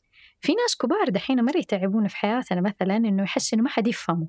يا ابني والله بنحاول نفهم. لا ما حد يفهمني. نلاقيهم في في أش... في يعني زوايا كثير في الحياة. في العمل يطلع لنا شخص زي كذا في أشياء كثير يعني نشوف. وهذا ترى ما جاء من فراغ. هذا جاء من early age كان يبكي وما حد يسمع له. كان يبكي ويقول لا تعطوه وجه. فهو فهم my sense of self إن أنا مو مفهوم. إن أنا لازم أصير نكدي عشان يفهموني. لازم أرفع دائما صوتي عشان يفهموني. في في الاجتماعات اللي دوبنا بنطرح الموضوع ورفع صوته على طول ما ترفع صوتك. أنا افهمك بس في الأخير إنه أنا مضطر أسوي كذا لأنه هذا هاو يعني بهذه الطريقة أنا سعد الطفل من من ثلاثة لخمس سنوات هي مرحلة تجميع اللغة ومحاولة التواصل اللفظي. لذلك نقول للأهل أنه إلى خمس سنوات حيكون ميكست ما بين البكاء التعبير العاطفي عن البكاء أو الكلام أو اللفظ. وكل ما استثمرنا في التواصل اللفظي كل ما قل البكاء.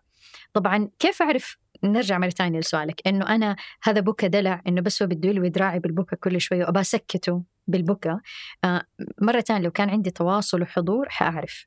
أوكي. يعني أنا مثلا لو أعرف إنه حنتعشى بعدين حناخذ مثلا البسكوت وهو قاعد يسوي لي نكد يبغى بسكوت قبل العشاء okay وطلب مني okay ما في بسكوت دحين بعد العشاء بعدين بدأ يطلب بعدين بدأ يزن بعدين بده يسوي بيبكي وما أدري إيش أنا هنا ما راح أخضع لهذا البكاء okay لكن هل حأهمله؟ لا. ح... ممكن صاحبك هذا إيش تسوي؟ طيب. معه؟ تواصل. طيب. والتفاعل. فأنا حقول له آه، أنا هنا إحنا نسميها التواصل والتفاعل. كل ما في الموضوع بس أعترف وش يبغى. عشان توصل رسالة فهمتك. أنا عارف إن أنت نفسك تاخذ الكوكيز أنا عارفة إن أنت مرة نفسك فيه. فهنا إيش الرسالة اللي توصل للطفل؟ أنا فاهمتك. لا يعني حتوافق معك. وهذه كثير من الأهل يخافوا منها. إن أنا لو اعترفت كأني يعني آه، بمشي له كلامه. لا يعني كمان يعني الأهل لابد أنهم يحافظوا على سلطتهم. ترى الأطفال وهذه دراسات صارت كثير اللي يتواجدوا في بيئات ما فيها سلطة عليهم ما في قوانين ترى هذول من دواخلهم مرة مرتبكين لأنه ما في اكسبكتيشن ما في قوانين. اليوم أتفرج عشر ساعات آيباد بكرة فجأة أبوي يعصب يشيله مني لا تتفرجوا كثير بعدين انسى بعدين فهذه الانسرتينتي أنا ماني عارف إيش قوانين البيت اليوم أكلوني شوكولاتة قبل الأكل الدولاب مفتوح بكرة أمي عصبت شالت علبة الشوكولاتة دستها يعني أنا أنتوا إيش أخرتكم؟ أنتوا إيش إيش قوانينكم؟ فهذا يربك الطفل لذلك أنا أثبت على قوانيني أكون عادي ما اشعر بتاني بضمير يعني ما حياكل إلا لما ياكل الأكل المفيد. بعدين أديك ال... بس أعترف للطفل. أنا عارفة إنك أنت زعلان أنا عارفة إنك أنت تبكي تبغى مش عارفة أنت منزعج أنت أعطيه مسميات للمشاعر. أنا that's it مو ما, ما أحتاج أصلح الشعور. وخلي الشعور ياخذ وقته. يعني هذه واحدة من الأخطاء اللي تصير إني أنا ما أبغى طفلي يبكي أو يحزن أو يغضب. ليه؟ طب هو إنسان هو ما هو علبة بلاستيك. خلوهم يعيشوا مشاعرهم إحنا ننمو من خلال مشاعرنا. ف اي فعادي. يصير عندي أنا ديك الساعة قدر إن أنا أتحمل البكاء. خليه عادي يبكي يزن. حيجلس زي الطيبين ياكل. بعدين حقول له شفت؟ وأثبت على كلامي أهو هذه هذه الحلاوة ولا هذه البسكوت. فهذا ال... بس مين اللي يهلع ويرتبك من بكاء هذا الطفل؟ مرة تانية إذا كان عندنا إحنا بداخلنا مشاكل ما انتبهنا لها معناته بكاي يحسسني إن أنا ماني جيدة أنا أمه كويسة. I'm not good enough. من فين جاكي هذا الصوت؟ معناته إذا عندي آه خلينا نقول unfolded issues عندي م. مشاكل غير محلولة ماني منتبهة لها بس هنا برضو بيتطلب أنه القوانين تكون ثابتة ما بين الطرفين؟ آه يفضل أيوه يفضل. طبعا مرة ثانية ما نقدر نقول مثاليين يعني ممكن آه يعني ممكن أنا مثلا خلاص الساعة 8 لازم الساعة 8 أنام يجي الأبو بين 8 و9 ما حاسين مشكلة ومضاربة يعني خلاص هو يعني وهكذا دائما نقول المرونة مطلوبة يعني آه في نقطة مهمة اللي هي ممكن هنا ترجع حتى إلى من بداية الولادة أيوه. في هذا العمر اللي هي أنه الأب والأم يكونون مشغولين مهم. فعندهم دوام وعمل وكذا آه فالحل الموجود هو وجود الخادمة مهم. كيف أثر وجود خادمة على تربية الأطفال وإيش يأثر على نضجهم وتربيتهم يعني okay آه يعني دائما إحنا نقول إذا بدأنا من العمر المبكر مرة في يعني إحنا أفراد في أو بالغين حول الطفل لما يتولد نسميهم ال caregiver اللي هم مقدمي الرعايه تمام مو بالضرورة لازم يكونوا الأب والأم ممكن أطراف أخرى تدخل كمقدمين الرعاية إيش مواصفاتهم هدول لازم يكونوا قريبين من الطفل ما يتغيروا كثير على قريبين الطفل آه، قريبين. مسافة ولا ز- آه، كله. علاقة؟ والعلاقة كمان. يكون هذا الشخص قريب ومتواجد قادر على التواصل مع الطفل وقادر على الرعاية وقادر على التواجد. ثلاثة الأركان الأساسية اللي يحتاجها الطفل. فأنا بالتالي لو جاتني عاملة والله خليها تطبخ وتنظف وتكنس وكمان أمسكها الطفل.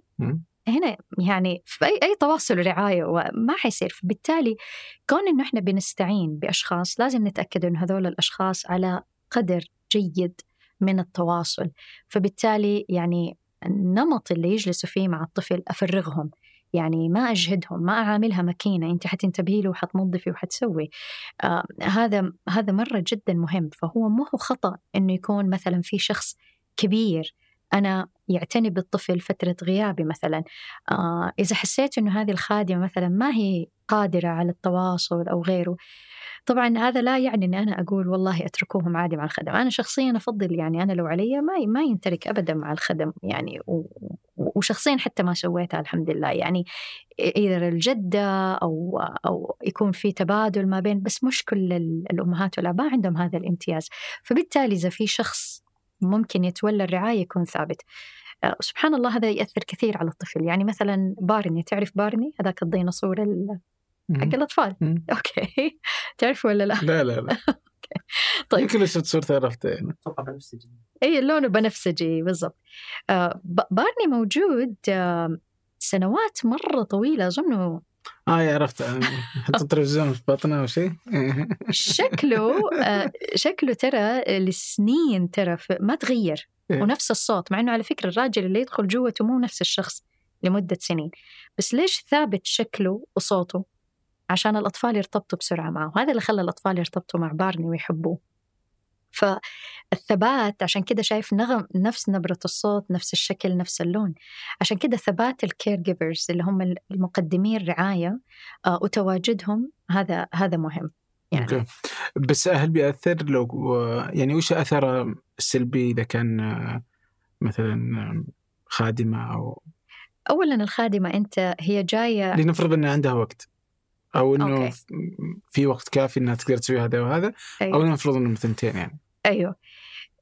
مرة تانية ترى يعني ما في واحد سيناريو نقدر نشوفه في الواقع. أنت ممكن تجيك خادمة قلبها رحيم وطيب وفعلا تتواجد و... وتعطي له وقت وتفهم للطفل آه تصير حوارات دائما بينه وبين الأم فيصيروا فهم يفهموا على الطفل وقادرين يتواصلوا. في ممكن تجيك خادمة أنا جاية بس باخذ فلوس من هذه العيلة وبس فأنا لا عندي لا ارتباط ولا تواصل آه ممكن يكون خلقها ضيق على الطفل آه ما تتحمله طبعا هذا هو اللي حيأثر على مم. الطفل. اللي تتعامل معاه كأنه product منتج أنت أديتني هو عشان أحفظ وأغير وما يهمها okay. الطفل هذا بس هل الطفل. يقدر يعرف إنه هذه أم وهذه مب أم و... أيوه. يعني إيش بيأثر وجود غير الأم باهتمام أكثر من الأم للطفل؟ آه، الطفل يرتبط مع اللي يقدم له رعاية أكثر والتواصل أكثر مم. فممكن تلاقي وهذه للأسف تسير تلاقي الأم غايبة تماما عن الطفل ترجع تعبانة. آه ما لي خلق للطفل. في الأخير هو عبارة عن كده يجيها شيء جاهز متحمم آكل شارب بس تجلس معاه دقيقتين وبعدين تبى تنام عشان وراها دوام وغيره. فهو طول الوقت قاعد مع العاملة. فالطفل ارتباط والعاطف ممكن يكون مع العاملة أو مع. الخادمة في البيت أو مع الجدة أو مع مين الكير جيفر في الأخير. مين يعطيني رعاية حرتبط فيه؟ هذا اللي حيصير للطفل. فهو في البداية ما هي مو زي وزيك إحنا كبار هذه أم هذه بالنسبة للطفل مين حيعطيني الرعاية ولا. حرتبط معه طيب آه وش الحلول اللي الحين في حل إنه أنا أعطي وقتي وهذا هو الحل الأمثل بس إذا افترضنا إنه صار غير موجود أيوة. فبيصير فيه إنه ممكن خادمة. أو أو أحد مثلا جدة ولا أيوه بس إذا افترضنا إنه مو موجود ممكن خادمة بس هل في حل آخر مثلا؟ آه هل الحضانة ولا المدارس. الصغيرة اللي تبدا من فترة يعني من أشهر آه مم. هي خيار جيد؟ إيه، تعتمد حسب مواصفات هذا المكان يعني. آه ال ratio يفترض إنه على كل ثلاث أطفال واحد يقدم الرعاية في هذا العمر الصغير أوه. أيوه هذه ratio مثلا معتمدة في السويد أو في دول اللي هي اللي يعني اللي رعاية الطفل عندهم عالية وقوانينها مرة محددة فممنوع إنه أكثر من ثلاث بي يعني من اللي هي عمر السنتين يكون مع لكن للأسف مرات إحنا مش هذا دائما الخيار الموجود. الخيار الموجود تدخل كده كأنه قدر فشار يعني نسميها. تلاقي فيه عشرين طفل واثنين عليهم. فيعني الطفل مسكين حاسس إنه أنا موجود في ذا المكان بس عشان يغيروا لي حفاضة ويشربوني. بس وقاعد أسمع أصوات بكى حواليني وأطفال فما هو ما هو كثير خيار صراحة. يعني صدقا أعرف إنه هذه الكلمة ممكن توجع قلب كثير من الآباء والأمهات لأنه يكونوا أبنائهم في الهذا. بس لا الشيء الثاني يعني المدرسة ممكن تتغير. يعني أنا اليوم ممكن في أنا لو baby أنا عندي دول المدرستين بعدين شفت يجوا اثنين بعدين هذه المعلمة غابت بعدين هذه قدمت استقالة جت تاني فما نضمن آه، ثبات ال caregivers اللي يصيروا عليهم. الشيء الثاني الطفل لما الأم تختفي فترة طويلة آه، هو ما يفهم إنه هي راحت شغل وجات. آه، في دراسات سمعت يعني قرأتها إنه الطفل يعتقد إنه الأم خلاص she's gone اختفت ماتت يعني.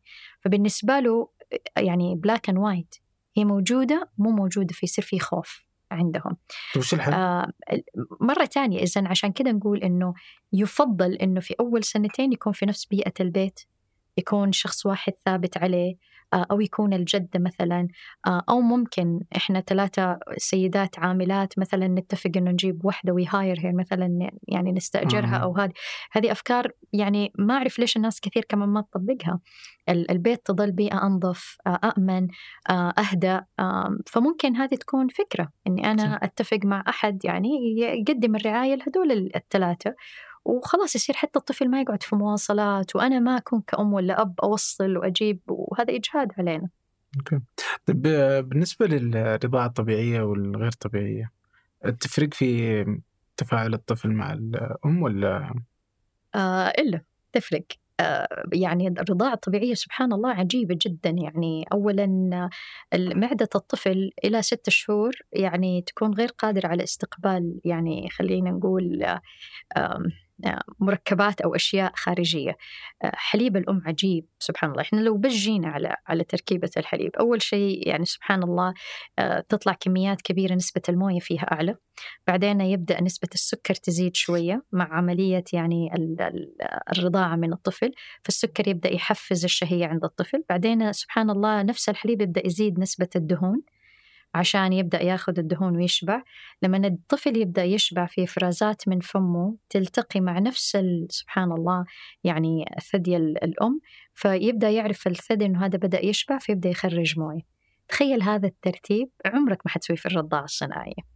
يعني تطلع موية في البداية هو خاص كله موية وحليب بقر يعني في مم. الأخير.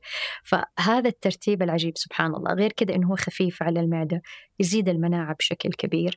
آه، دراسات كثيرة يعني بينت أنه آه، سبحان الله رحم الأم يرجع لحجمه الطبيعي ولمكانه الطبيعي مع الرضاعة الطبيعية مع عملية الرضاعة الطبيعية.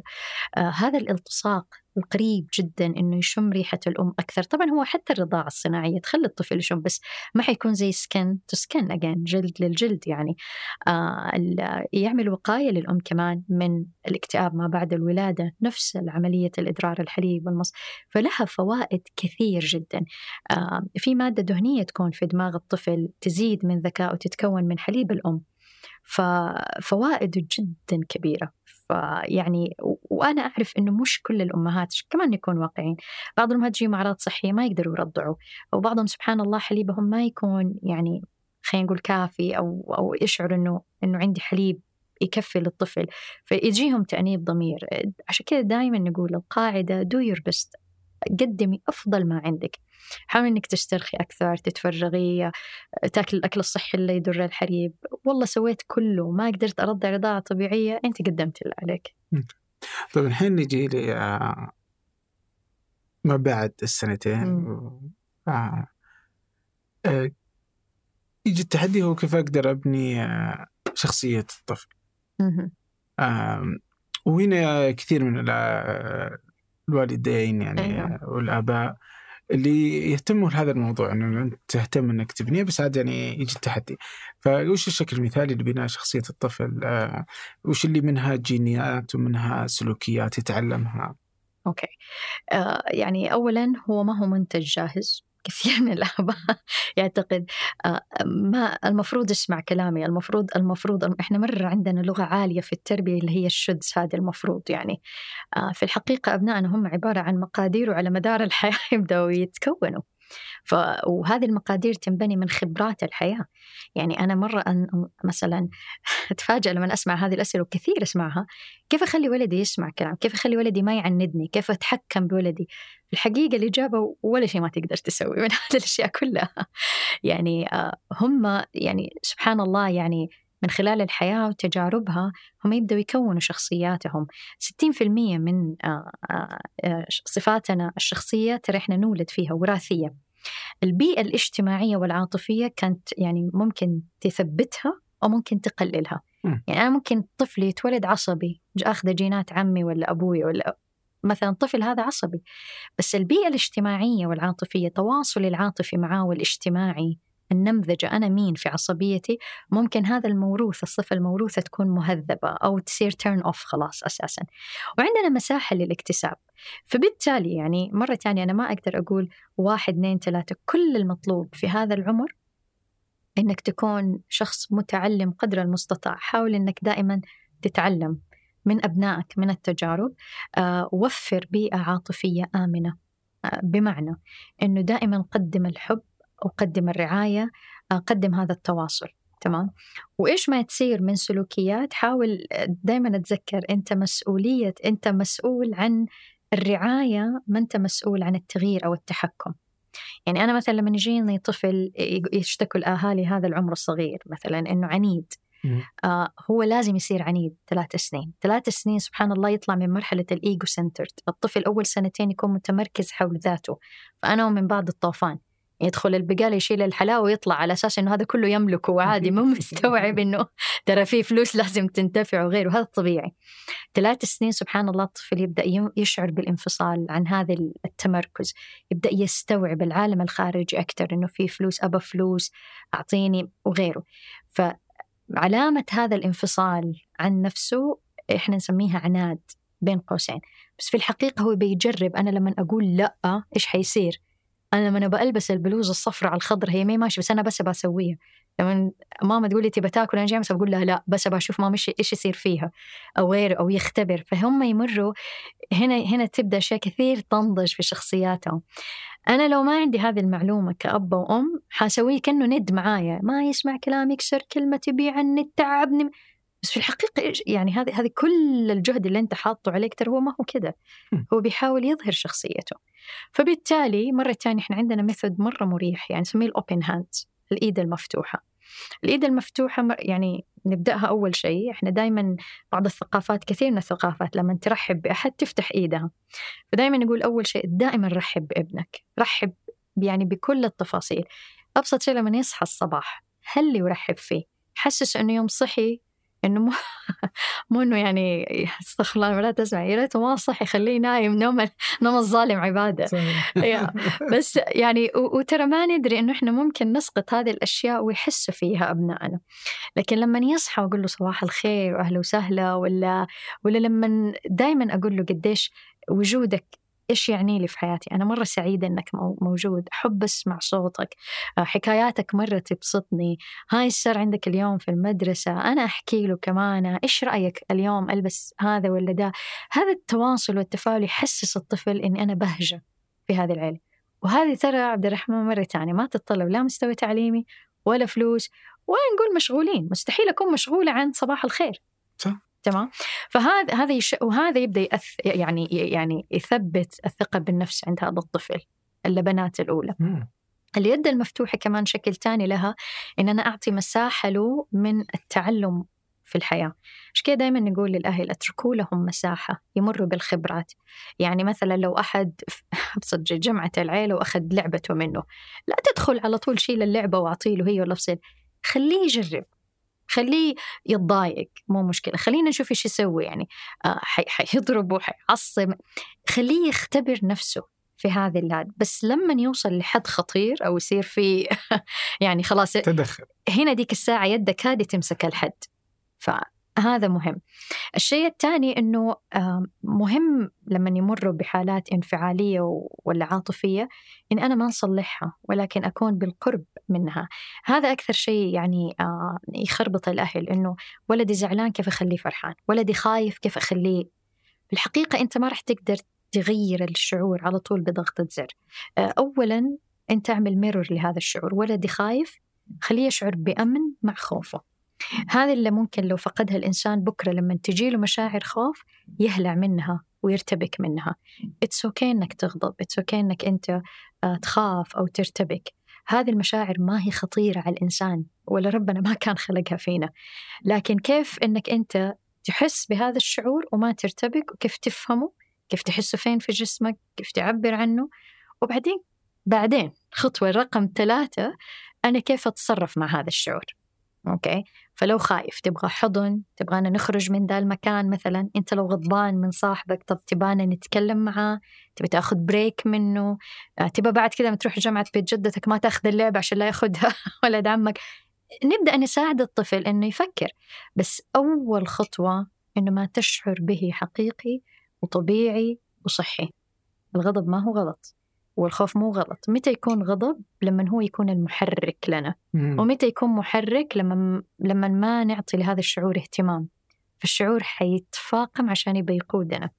لكن أنا أقود هذا الشعور طب بالنسبة لل- للعناد. كيف الواحد يتعامل معه؟ والله أنا أقول له كذا هو يسوي عكس. أنا أقول له كذا هو يسوي مدري كيف. آه يجي يبغى يسوي حاجة غلط. يعني okay. طبعا مرة ثانية نترك ساحة مرة واسعة إنهم هم يمارسوا العناد. okay يعني مثلا لو إنه أصر على شيء وهذا الشيء ما يعتبر خطير عليه أو ما يعتبر إنه it's fine خلاص خليه خليه يمارسه. خل خليه يشعر بإنه أنا كيف أصنع قرار وأشوفه على أرض الواقع. الشيء الثاني كل ما كانت البيئة منظمة كل ما نظمنا العناد. فالطفل لما يعرف إنه والله مو مسموح لي أتفرج أكثر مثلا من نص ساعة حيعند حيعند بس عارف إنه هو الماكسيمم حقه نص ساعة. فمن هنا نبدأ نعطيهم خيارات. تبغى تشوف النص الساعة قبل الغداء ولا بعد الغداء مثلا؟ فهنا أديته مساحة إنه يختار. والطفل لما يختار يصير حليف لاختياره. فهو خلاص عارف إن أنا اخترت قبل الغداء فيحس إنه أنا اللي اخترت أنا. فأشبعنا جزء من شخصيته. آه، نميناها له يعني. آه، ال- العواقب لازم تكون واضحة. وهنا نقول للأهل لا تكتروا كثير من العواقب يعني الخطوط الحمراء اللي يتعاقب عليها الطفل ما المفروض تكون لستة مرة كثيرة. يعني إيش الشيء اللي أنا أحس إنه هذا خط أحمر لازم يكون له عاقبة؟ ممكن الإيذاء الجسدي بينهم مثلا أو السب أو الشتم أشياء بسيطة. آه بس خلينا نقول والله آه عصب وقال أنا ما أحب هذه قوانين البيت وبدأ. خل... خليه يعترض. خليه يمارس الاعتراض. فين المشكلة؟ بالعكس هذا دليل إنه هو يشعر بأمان نفسي واجتماعي إني أقدر أكون أنا وأعبر. يعني ما حخسر حبي لو أنا قلت إنه أنا مو عجبتني قوانينكم. بس حسب قوانيني في الأخير. طيب إيش الأشياء اللي تهز شخصية الطفل؟ آه اللي تهز شخصية الطفل أولا عدم التواصل معه. لما الطفل يحس إنه مشاعري مو مهمة. وممكن بحسن نية كآباء وأمهات نوصل لهم هذا الشعور. لما يبكي لا تبكي أنت رجال. عيب عيب تبكي. فبالتالي يحس إنه أنا في إنه دموعي غلط حزني غلط غضبي غلط بس هذا مو غلط. أنت إنسان أنت حتغضب. فهذا أول شيء يهز شخصيته إنه في جزء مني غلط لازم أتخلص منه. بس يو نو ما تقدر تتخلص منه أنت إنسان. فهذا أول شيء يبدأ يحسسه إنه في شيء مني غير مقبول. فهذا يبدأ يهز في شخصيته. آه لما الطفل آه ما ما تصير عنده ساحات آه للتواصل والحوار. يعني كل ما كان عندنا ساحات للتواصل والحوار وقدر الطفل يتكلم ويحكي ويعبر ويتكلم يشارك آه كل ما شعر بأنه أنا مهم. أنا أنا يعني أنا لي مكان. آه، في دراسة جميلة قبل يومين قرأتها هي صح للمدارس بس من باب أولى تنطبق في البيت. لقوا إنه الأطفال اللي يصير عليهم ترحيب individually يعني المعلم اللي يقول صباح الخير يا نايف أهلا وسهلا يا أحمد بالاسم individually. لقوا إنه هدول الأطفال يصير عندهم آه ترتفع نسبة التواجد الأكاديمي اللي هو ال academic engagement أعلى ب 20% من الأطفال اللي ما يرحب فيهم. فيصير الطفل متواجد أكثر أكاديمي. إيش يعني تواجد أكاديمي؟ يعني حأديك وجه يا معلم حتواصل معاك ححل الواجب ححط جهد فيه. فأنا لما أعطي آه هذا الترحيب وهذا الاهتمام الإندفجوال لأولادي هذا يعطيهم تواجد أكثر في البيت. يشعر أنه هذه ساحة مشتركة بيننا. فهذا يبني الشخصية. دائما نقول أنه آه، يولد أبنائنا بصفات وهذه ما نقدر بعضها نغيرها. بس كيف أنا أقدر أحتويها؟ يعني كثير من الأهل مثلا أنه آه يكرهوا بعض الصفات وهذه صفات خاص أصيلة فيهم. يعني مثلا خلينا نقول تفصيلي. يفصل مرة يفكر بزيادة وفين حنروح؟ طب فين حنيجي؟ وفين حنسوي؟ ويتنرفزوا من هذا الطبع. هو كده فلا تنزعج من هذا الجزء اللي مولود فيه. آه فهذا عشان مرة عشان ما نكسر شخصيته كيف إنه إحنا نعرف إنه أنت هذا طبعك كيف إنه إحنا يعني نقبل هذا الطبع نحتويه يعني. طيب ليش في شخصيات أطفال تكون أقوى من شخصيات أطفال آخرين؟ آه عوامل مرة كثير. بعضها يكون بالولادة سبحان الله. يعني بعض الأطفال يولدوا عندهم هذا الظهور الأعلى في شخصياتهم. يعني بعضهم يكونوا اجتماعيين واضحة شخصياتهم بعضهم يكونوا لا يعني هادئين خجو ما في ما في واحد فيهم غلط. هذا واحد. اثنين طفل آه، تكون بيئته العاطفية والاجتماعية غذت هذا الظهور في شخصيته. آه مو بس ترى بالبيت على فكرة هذه كمان حاجة تانية مهمة عبد الرحمن. يعني كثير من الأهل إحنا اليوم أنا مو بس بربي أطفالي. أنا اليوم الإعلام بيربي جالس معايا المدرسة الأصدقاء. ترى في بيئات كثير اجتماعية حول الطفل. كل ما يكبروا أبنائنا كل ما هذه البيئات تتوسع أكثر. فلا نعتقد إني أنا أقدر أتحكم 100% في هذه في هذا البناء ترى في عوامل تانية بتتحكم فيه آه ودائما نقول أنا مسؤولة عن ما أقدم ماني مسؤولة عن النتيجة. يعني آه لو تجي تقرأ القرآن كله نماذج الوالدية كلها في القرآن يعني النسبة الأغلب تقول لك إنه النتيجة ما كانت بيدهم. نبي الله نوح ولده ما آمن ولا ركب معاه السفينة. يعقوب عليه السلام. يعني أنا لو دائما أقول سبحان الله لو إحنا قاعدين في parenting support group ولو نبي الله نوح مثلا كان جالس في جلسة الدعم الوالدية هذه حيكون عنده نموذج لابن ما سمع كلامه. ما ما مشي على منظومته القيمية. وأنا كثير أشوف كذا بالعيادة عندي آباء من أجمل ما يكون منظومتهم القيمية والتربوية. سبحان الله يبتليهم الله. ابن مدمن للمخدرات مثلا أو ابن راح في صحبة سيئة أو صارت عنده سلوكيات يعني فيها جنوح مثلا. ففي الأخير نرجع نتذكر بشريتنا. أنا حقدم أفضل ما عندي بس النتيجة مش 100% نتيجتي أنا. آه، فهذا اللي يسبب الاختلافات إنه في أشياء كثير يعني حول الطفل ممكن تأثر. أوكي. طيب وش أثر لما تعطي طفلك مسؤوليات أكبر من عمره؟ بغرض أنك تخليه يعني يهتم يعني يعتمد على نفسه أنه يكون أقوى. أيوة. طبعا مرة تانية هذا يرجع على حسب الثقافة. يعني أنا أذكر مرة كنا بأمريكا فكنا مجموعة من الطلبة فترة الدكتوراه وكنا من أربع جنسيات مختلفة. فمعانا واحد من آه، دولة أفريقية وأنا كنت عربية وواحد كان أوروبي وأمريكي. كان مرة مضحك إنه متى أول واحد فينا مسك السكين. اللي من دولة أفريقية من عمره سنتين هو يطلع يصيد الأسود. طيب أنا أنا مثلا مسكت السكين على عمر عشر سنين الأمريكي ما مسكها إلا على عمر المراهقة. فمرة تانية المسؤولية تختلف حسب التركيبة الاجتماعية الثقافية وهذا لازم نقدرها يا عبد الرحمن. يعني إحنا حتى كمجتمع هنا مثلا عربي أو سعودي وغيره ترى المناطق الجغرافية تفرق في المسؤوليات. آه المسؤولية مثلا اللي في منطقة معينة ممكن تختلف. لكن لو قلنا أنه هذه المسؤولية في عرفي الاجتماعي والثقافي أعلى من الطفل. آه هذا ممكن تربك الطفل لأنه الطفل لما تكون هذه إمكانياتي وأنت تديني مسؤولية أكبر من إمكانياتي آه، تربكه ممكن تجهده آه، ممكن تحسس إنه في شيء غلط فيا. يعني أنا غلط أنا ليه ماني قادر أضبطها؟ هذه مسؤولية مرة أكبر مني. فبالتالي يبدأ يحس إنه أنا غلط أنا في شيء غلط آه، أو أنا ماني جيد بما يكفي أو أنا ماني مسؤول. بينما الواقع أنت أعطيت شيء أثقل منك أثقل من إمكانياتك. فلذلك الموازنة ضروري جدا. أثر علاقة أو البيئة نفسها بس برضه هنا علاقة الأب والأم ببعض أو تصرفاتهم على الطفل. كيف الواحد يحكمها؟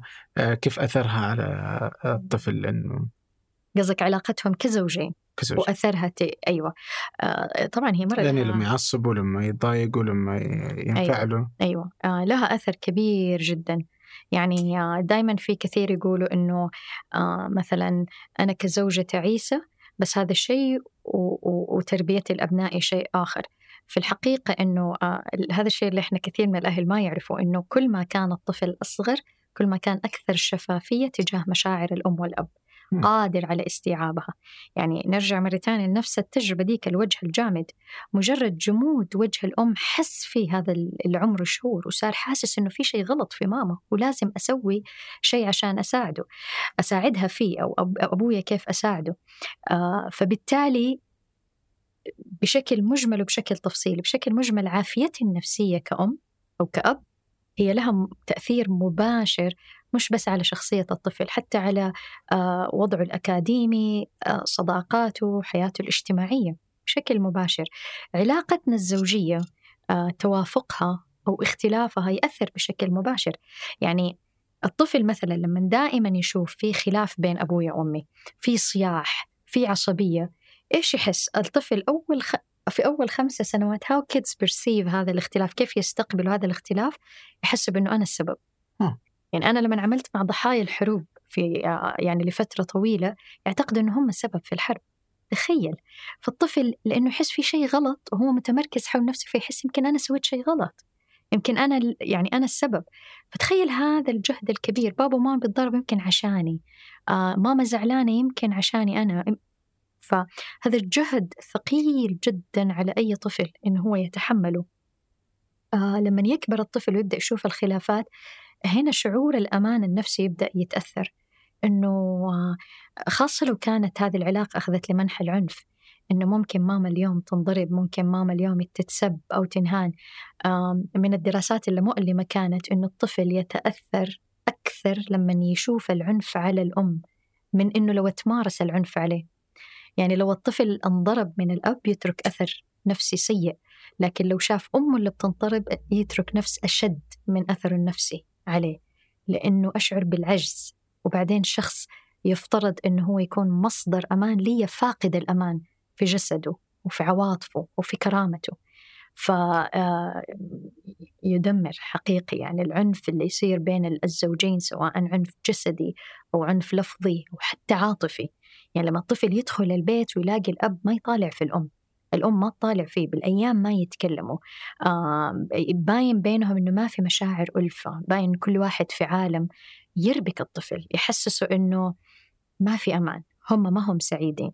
آه من الدراسات مؤخرا اللي عملتها وأنا أنا تفاجأت جدا بنتيجتها.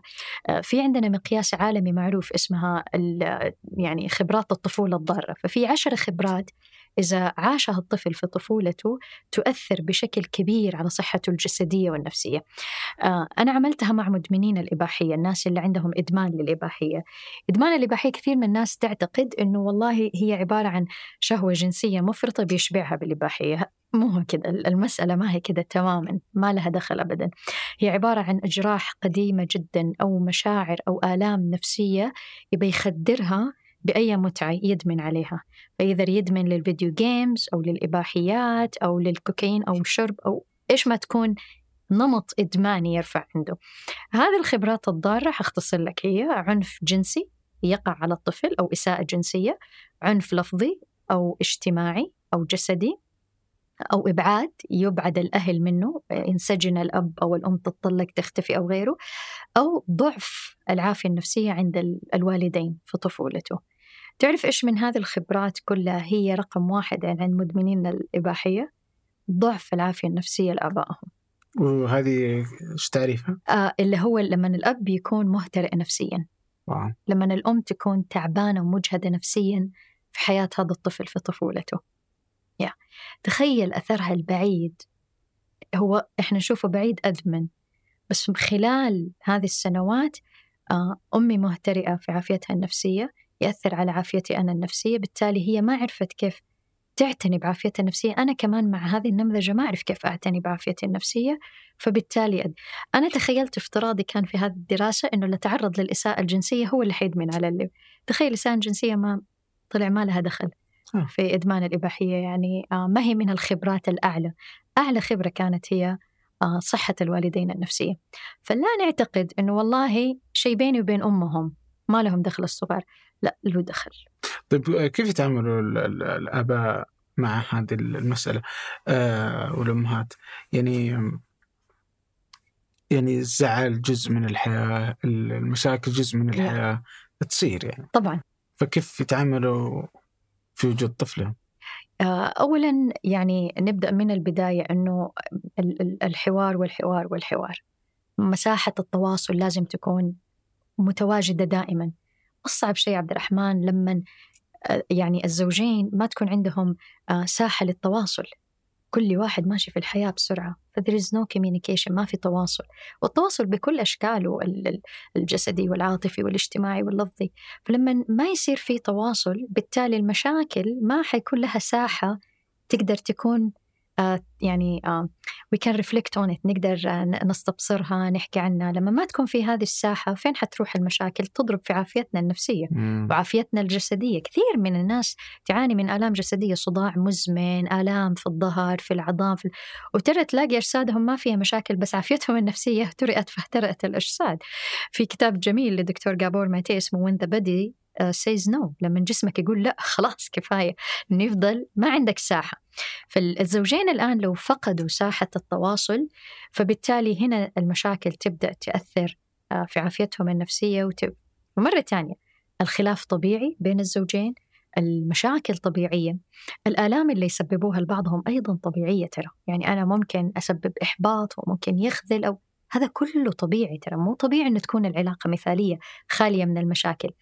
اللي مو طبيعي أنه ما تكون عندنا ساحة جيدة للتواصل ولإدارة هذه الخلافات أو للحديث عنها أو لل...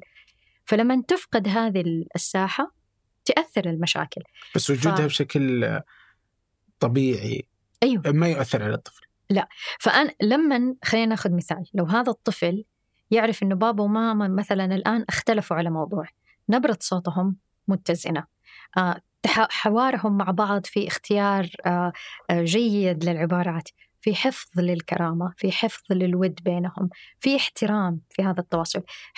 حيتجادلوا ولكن حيكون هذا الجدال حافظ لكرامتهم في مساحة جيدة للأخذ والعطاء. أنا أشوف أبوي يسمع لأمي بالكامل. بعدين يبدأ ياخذ ويعطي معاها. هذا هو أفضل نموذج تقدمه. آه من النماذج اللي إحنا نخاف منها لما يكون الأب والأم طول الوقت سعيدين قدام أبنائهم مم. إيش يصير؟ لأنه في الحقيقة أنت ما تقدر تكون سعيد 24 ساعة، الإنسان يمر بكل الابس اند داونز، لكن لما أنا بس أبين ال- الصورة المثالية هذه، هذا الطفل بكرة لو كبر وتزوج وصار بينه خلافات مع زوجته وحس بحزن أو بغضب، حس في شيء غلط، أبوي وأمي كانوا دائما سعيدين، كذا المفروض نكون. هذه هي الصورة الصح. بس في الحقيقة أ- أبوي وأمي أعطوني واحدة صورة من صور الحياة كلها. لذلك دائما نقول للأهل كون إنسان قدام ابنك. مارس الاختلاف عادي ولكن مارسه وأنت بتحفظ كرامتك كرامة الطرف الآخر يعني. بل بالعكس هذا حيعلمهم كيف ن... كيف يعني نتعامل مع الاختلاف. آه، اليوم مع يعني أنت قلتي الحياة صارت سريعة الأشياء صارت سريعة. بس واحدة من الأشياء برضو اللي أتوقع إنها تأثر على حياة الناس وخصوصا التربية اللي هو وجود التقنية. فاليوم وهذا هذا اللي يصير يعني صعب صعب مرة يعني صعب إنك تتكلم وأنت بعيد عن هالتجربة. بس هي عشان كذا أنا بسألك. اللي هو إنه لما الطفل يبكي ابى اعطيه الجوال حيسكت تماما. ويسكت ساعتين خمس ساعات خلاص أنا أنساه. فأنا أقدر أروق. فمتى أعطيه جوال؟ متى ما أعطيه جوال؟ أو آيباد. متى تعطيه جهاز ويتصفح. okay. آه، فكني من شره. okay. طيب جمعية الطب الأمريكية للأطفال. آه، وجمعيات كثير ترى مش بس يعني recommendations انه أول سنتين في عمر الطفل الإنسان ما يتعرض نهائيا لشاشات مم. نهائيا ما يتعرض لها. لأنه يحتاج آه، مرة ثانية لو نقول الدماغ 80 إلى 90% ينمو فهو بحاجة إلى خبرات طبيعية وحقيقية. فالشاشة ما تعطي هذه الخبرة ابدا. فلما يشوف أحد يضحك الطفل يحتاج أحد يضحك له وهو يضحك. خبرة آه ذاتية. تمام؟ اللي في التلفزيون حيفضل يضحك يضحك طول الوقت مثلا أو يتحرك أو ما حيقدر يكون في تواصل مباشر بينه وبينه. الشيء الثاني أساسا رؤية الشاشات هي الطفل يحتاج يشوف الشيء 3 دي يعني بكل الأبعاد الشاشة ما تعطي له فمناطق الإبصار تتأثر. نفس الراديشن نفس ال- ال- الموجات اللي تصير أو غيرها هذه كلها ما هي صحية على نمو دماغه فيفترض الطفل تماما ما يتعرض لها. آه للأسف اليوم الإلكترونيات صارت تشعرنا كآباء وأمهات إنه it's the easiest أسهل وأسرع طريقة إني أنا أسكته. طيب سؤال أصلا إحنا ليش ليش نبغاه يسكت؟ طب عادي خليه يزن هي مرة تانية قوة التحمل فينا. يعني في كثير من الناس يحسبوا إنه الطفل لما يناغي أو يزن أو كذا معناته في شيء غلط. هو ما في شيء غلط هو بس منزعج. خلوه ينزعج يعني. فين المشكلة يعني؟ بيصير عندنا هذه القابلية إنه هو يعيش هذا الشعور. فهو الآن منزعج ضغطنا زر على طول حطيناه شتتناه. شوف تفرج هذا الشيء. يبى يبكي حطيناه قدام هذا الشيء. فايش يصير عند ال... عند الإنسان؟ نحن نختزل مشاعره نختزل انه هو يختبرها أو يعيشها.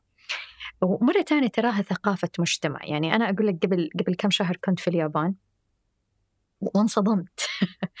تخيل كل مطعم ندخله في أطفال. مم. ولا طفل على جهاز. ولا وما في لهم أصوات. وما هم مزعجين. وأطالع في كل مرة كنت أقول أوكي هذه العيلة غريبة هذه غريبة بعدين طلع المجتمع كله إحنا الغريبين. كل طفل كان يجلس ثقافة المجتمع هناك إنه ما يتعرضوا للأجهزة.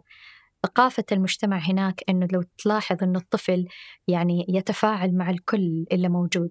فيعني هذا المشهد شفته متكرر. ال- الكبار بيتكلموا الأطفال معاهم بيتكلموا. في كذا طفل شفته عادي عمره ثلاث سنين قاعد يلعب بس بالشوكة طول الوقت. إحنا إحنا إيش سوينا في أولادنا؟ ما اديناهم مساحة يمسكوا الشوكة ويلعبوا فيها، لا لا خلاص خذ الجهاز، تلاقين أول ما ندخل المطعم حطيت شنطة قبل يمكن ما أحط شنطتي، أول شيء أحط الجهاز وأحط الطفل.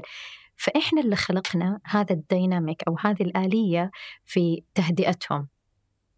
يعني تباني اي سوذيو واهديك ححط لك هذا الجهاز. بينما في مجتمعات لليوم عايشة اليابان ما ما هو خيار لأطفالهم. بالتالي صارت الملعقة والشوكة والأشياء هذه البسيطة آه، أعطتهم مساحة إنهم هم يلعبوا فيها أو يتشتتوا مثلا أو غيره. آه، فاحنا إحنا ال- يعني أنا دائما أقول ما هم أطفالنا، إحنا الطفل مولود وإحنا إنت إحنا اللي نقرر. فهذه ثقافة، هذه ثقافة والدية. أنت تقولي من السنتين الأولى هذه خطر وجود الجهاز معه. طيب بعدها اعطيه جهاز. آه، يفترض أن الطفل ما يتعرض أصلا لأجهزة لوحية يفترض تقريبا في أول عشر سنين يعني. 10 سنين. عشر سنين. المفروض شاشة كبيرة تكون ولها وقت محدد وحاجة تانية افتح شيء يكون minimum 20 minutes مكتمل. مم. ليش؟ عشان الخبرات العقلية اللي تصير للطفل هو لما يشوف شيء هو في أكثر من عملية عقلية تشتغل في نفس الوقت. التركيز الاهتمام التحليل التوقع. يعني مثلا إيش حيث... إيش حيصير بعد هذا الحدث مثلا؟ أو إيش حيصير؟ أو يعني تذكر كنا نتفرج توم وجيري ما أعرف أنت من جيل الديناصورات زي ولا لا لما لما كان مثلا جيري يروح عارفين إنه لو خرج حيجي له توم. فهذه كلها عمليات تحليل توقع وغيره. أنا لما أعطي جهاز صغير للطفل إيش يصير؟ كل هذه العمليات هذا الجهاز ما حيسمح له فيها. ليه؟ لأنه إيش يصير عند الطفل؟ scroll sp... هذا صاروا يسموها الآن اللي هي ال scroll spectrum syndrome انه أنا حفضل بس بإصبعي لو تشوف الأطفال كيف؟ بس. باصبع وما عاد صار عندهم ال attention span اللي هي مدة تحمل أو التركيز كل ما لها عند البشر بدأت تنقص. ليش؟ لأنه أنا عندي خيار إني أنا بسرعة أطلع ما بتحمل. فتخيل هذا الطفل الصغير لما ما يتحمل وما يبي يستنى فبالتالي كثير من العمليات العقلية اللي ممكن يستفيد منها لو شاف شيء في شاشة و20 minutes راحت منه وإني أنا حاطير فبالتالي هذا اللوح الجهاز اللوحي حيشتته يقلل تركيزه أكثر آه يعطي له انطباع وهذا اللي اليوم إحنا ندفع ثمنه إنه كل شيء أقدر أغيره بضغطة زر بإصبعي فأنا مثلا دحين أبغى تشتروا لي شيء هيا دحين هيا دحين.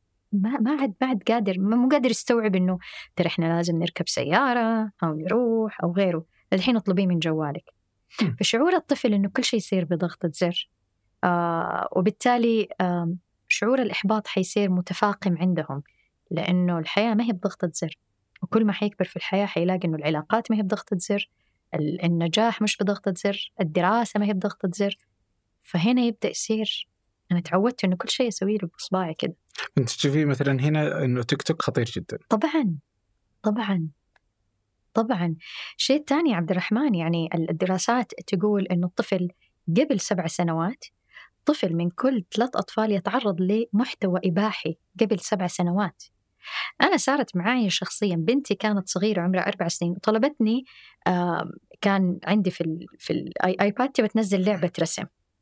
فهي عمرها خمس سنين واللعبة كانت 3 آه بلس طيب فآمنة. وتلوين ترى. فأنا بس بحملها. وسبحان اللي خلاني تعرف دائما إحنا عبال ما يتحمل ممكن أقول يلا دحين اتحمل واشتغل وألوني. بس مسكته. وأنا باللعبة بتحمل راح التحميل وجاء مشهد إباحي كامل كامل. مو مو مو كرتون مو شيء. وما في أي زر أضغط عشان اقفله فإجباري حتفرج عليه. يعني كمية الروعه اللي صابتني. يعني لو لثواني أنا أعطيت اللوح وبنتي جنبي بتنتهك وبيساء لها جنسيا بهذا المشهد الإباحي فطبعا من بعدها صار عندي رعب يعني ما في لعبة تتحمل آه ما في شيء نلون نلون على ال على ال آه. لأنه ما تضمن ما وش تضمن. الأثر اللي بيحصل على الطفل من مشاهدة إرباك لأنه إيش هذا المشهد اللي أنا I have no clue إيش بيصير يعني ليش مثلا بدون ملابس؟ إيش قاعد يصير؟ ممكن يفسرها تفسيرات حسب خياله. هذا مثلا ضرب أو هذه أذية أو غيره. ممكن يثير عنده الفضول ويبدأ يبحث. مم. وهنا وكثير من مدمنين الإباحية اللي مروا علي إنه بدأ معاهم فضول. إني أنا شفت مشهد بعدين أبغى أعرف أكثر. وطبعا المحتوى الإباحي. أنت متخيل يوميا 291 موقع إباحي ينشأ على شبكة الإنترنت يوميا؟ فالعالم الافتراضي هذا آه، مليان مليان مليان وما هو آمن. ثلث الظاهر المحتوى اللي في الإنترنت إباحي فهو عالم غير آمن غير آمن تماما. فدائما أقول ليش نغامر ونحط أبنائنا عليه؟ نعم.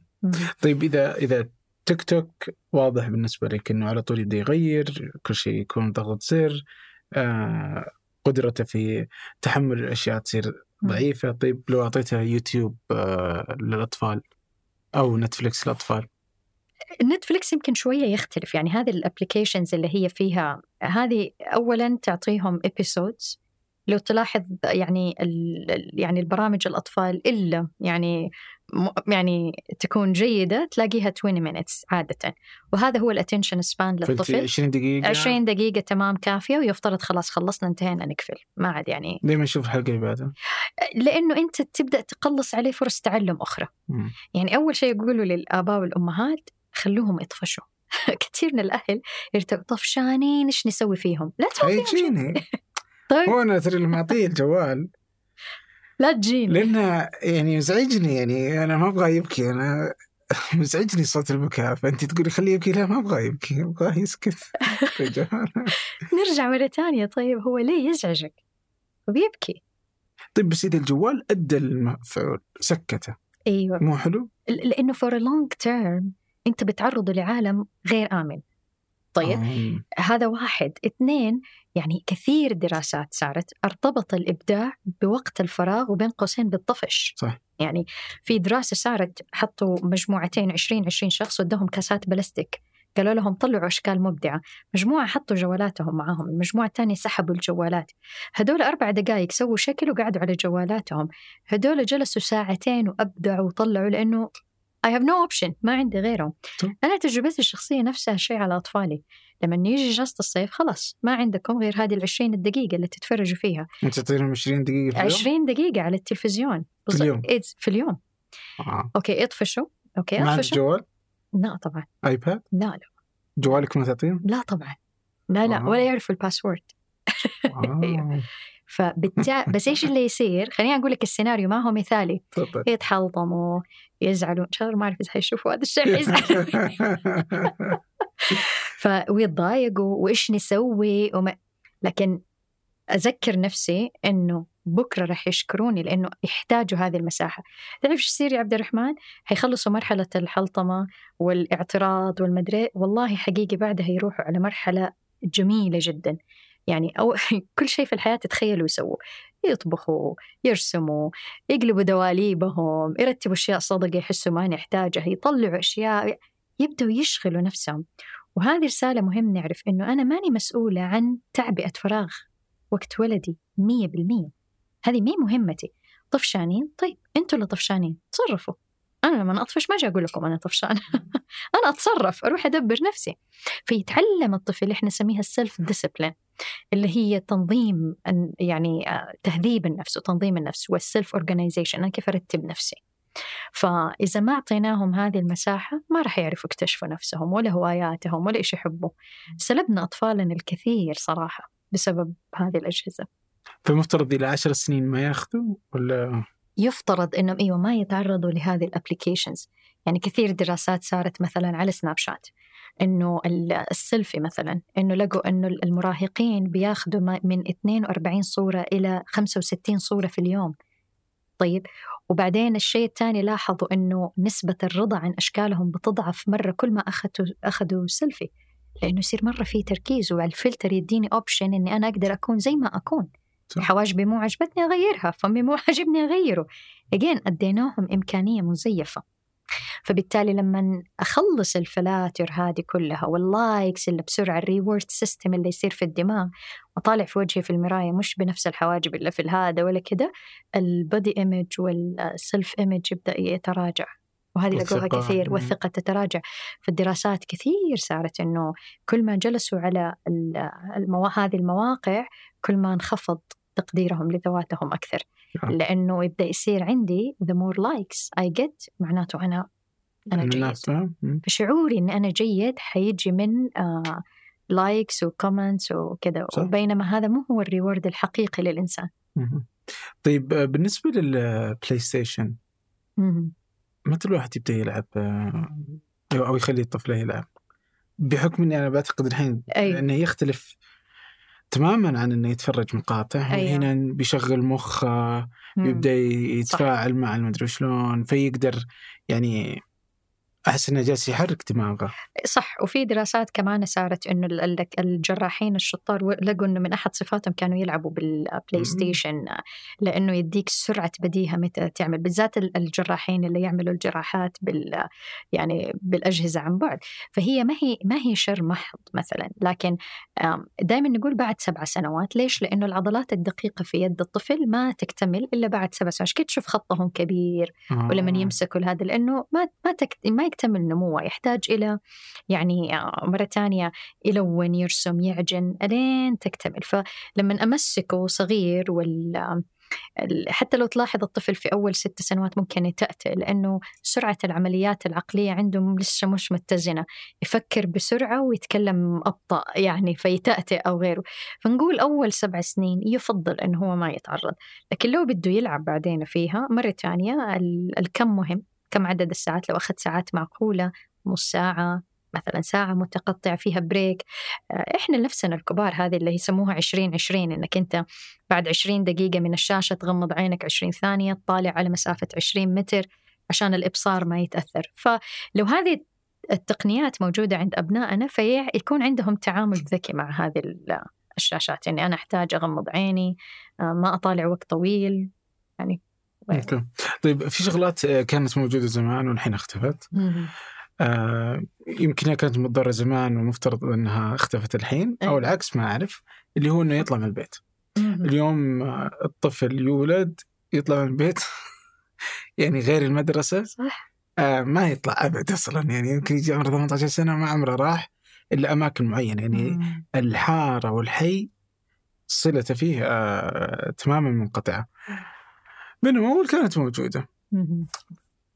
بس إنه أول أنت تخليه مع أولاد الحارة اللي ما تعرفهم مع مخاطر أنت ما تعرفها ممكن ينسرق ممكن مدري إيش فدائما الأهل آه، يحمونهم بإبقائهم داخل المنزل أو إخراجهم في أماكن معروف وين بالضبط يكونون فكيف آه، كيف صارت اليوم؟ هل هي مهمة فعلا إنه أيوة. لا أيوه أيوه. هو صح نشوف ك- كل الزمنين لها مميزاتها ولها مضارها. يعني اولا كانت الميزة إنه مهاراتهم الاجتماعية أعلى مهارة التفاوض يطلع الحارة يدبروا الكورة يدبروا ملعب فكان عندهم مهارات أعلى. آم، يتضاربوا مع الكبار وغيره. ففي مهارات كثير اجتماعية دراسات كثير حتى صارت. واحدة منها كتاب رائع هو كان لدراسة استمرت سبع سنين آه، Unequal Childhood. فالباحثه درست ال- العوائل الفقيرة اللي هم آبائهم في الشغل والأولاد في في الحارة. أيوه. والعوائل اللي هم لا يرجع من المدرسة يروح نادي كاراتيه بعدين تنس بعدين منظم جدوله. فلقوا إنه هدول لما كبروا وعندهم مهارات اجتماعية وفي التفاوض وإثبات الذات أعلى مرة بكثير. وما يهلعوا من الفراغ في الوقت أو في الحياة الاجتماعية. بينما هدول لا كانوا أكثر تنظيم إنه خلاص جدولي تعبالي فهنا في مميزات وهنا في مميزات.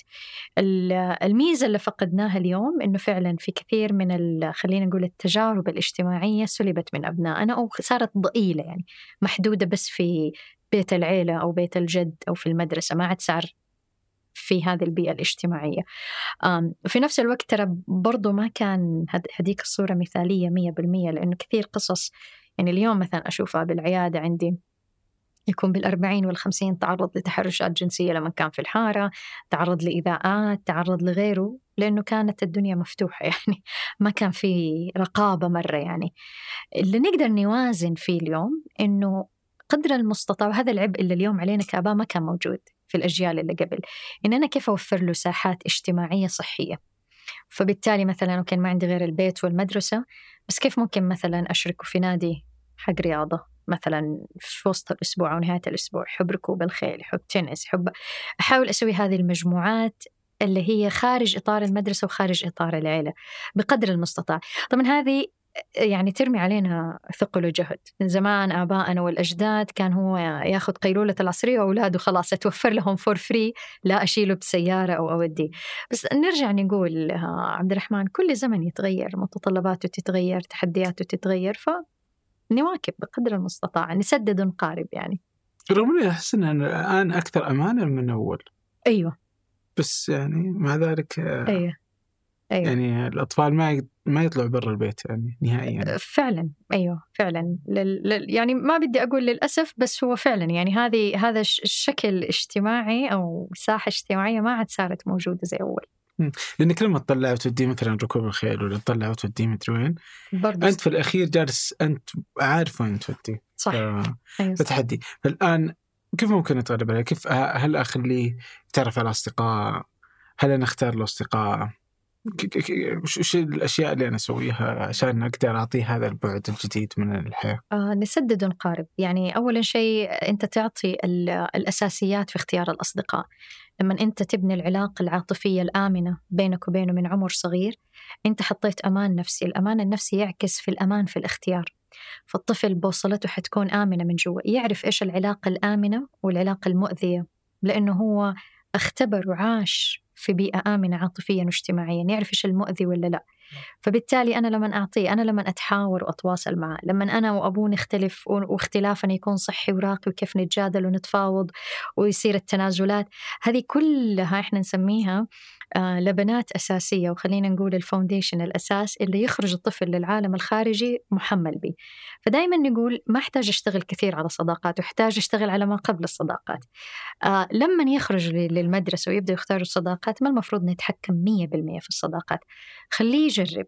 خليه يجرب يختار بعض الصداقات. يعني ممكن آه أنت تشوف متى أتدخل؟ لما فعلا أحس في خطر محتم على على ولدي. مثل لما مثلا أعرف أنه هذا الولد مثلا مدمن للمخدرات مثلا أو مثلا بيدخن في عمر مرة مبكر وولدي ممكن يعني آه من باب ال- البلند إن, إن أنا انخلط معاك حأتنازل عن هذه القيمة اللي تربيت عليها وحأخذ معاك أجرب مثلا تدخين أو غيره من عمر صغير.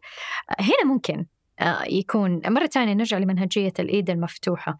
أنا إيدي كده أترك له ساحة فيها بس لو وصل للحد الخطير حوقفه حاحط. حد يعني. ممكن يمروا في أثناء الصداقات وهذا اللي دائما يصير. كثير من الأهل يصير عندهم حماية مفرطة على ذا الموضوع. مثلا ممكن آه، ما بدي أسميها تنمر بس ممكن أصدقائه مثلا يعيشوه مواقف مزعجة أو مؤلمة أو بايخة. ما المفروض أحمي ولا أتدخل. يعني آه، خليه خليه يجرب هذا الألم. خليه يجرب إنه لما صاحبه مثلا يتكلم من وراء ظهره آه، وانزعج والله ما راح أروح على جروب الأمهات مين ولد يتكلم ولا أروح على المدرسة أتضارب. أتركوا المساحة لأبنائكم ينمو اجتماعيا. خليهم يختبروا نفسه. أولا خليهم يتألموا لكن أكون على مسافة الصفر من ألمه. أكون قريبة من ألمه. ابني ما يحتاج مني أغير عواطفه يحتاج مني أكون جنبه هو بيتألم. بس ما أصلح هذا الألم. تواجدي حيساعده هو يبدأ يتعافى من هذا الألم. فأنا لما أكون قريبة منه إنه صح مرة مؤلم مزعج يقهر يضايق حق لك تتضايق أخليه يتكلم يفضفض يعرف إني أنا لو إيش ما قلت عندي مساحة آمنة في البيت بعدين أخليه يجرب. ممكن حي يجرب إنه هو مثلا آه، يت- يتراجع ما يواجهه. بعدين يلاقي إنه عدم المواجهة آه، خلى صاحبه يتمادى. فإذا حيتعلم إنه لا ما راح أبعد حواجه ممكن يجرب يكلم مدرس اخذله فيتأخذ درس بالحياة إنه ترى مو كل اللي حولك حينقذك في ناس تخذلك.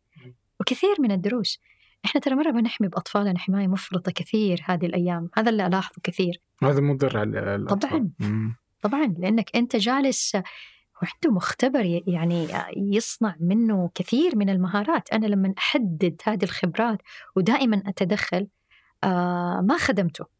يعني وأنا ما حأعيش لهم العمر كله. وما حأكون معاهم 24 ساعة. في حلقة سابقة كانت مع الدكتور عبد الله السبيعي كان يقول إذا ما تعلم الطفل المهارات الاجتماعية وهو صغير لن يتعلم لن يتعلمها وهو كبير. آه فعلا. وهو يعزو اليوم لكثير إنه تلقى ناس يعني قل كبار يعني بس إنه ما عنده هال- هالمهارات الاجتماعية لأنه فقدها وهو صغير لأنه كان محاط بدوائر ضيقة وصغيرة. ف فهل مثلا إنك تأخذ طفلك آه، في أماكن أكبر من يعني مثلا إذا كان ولد تروح تديه المجالس الكبار إذا كانت بنت زي كذا هل هذه جالسة تفيد ولا هي مضرة بالنسبة للطفل؟ المفترض كل. طفل يعيش عمره الحقيقي فقط وما يطلع من هذا.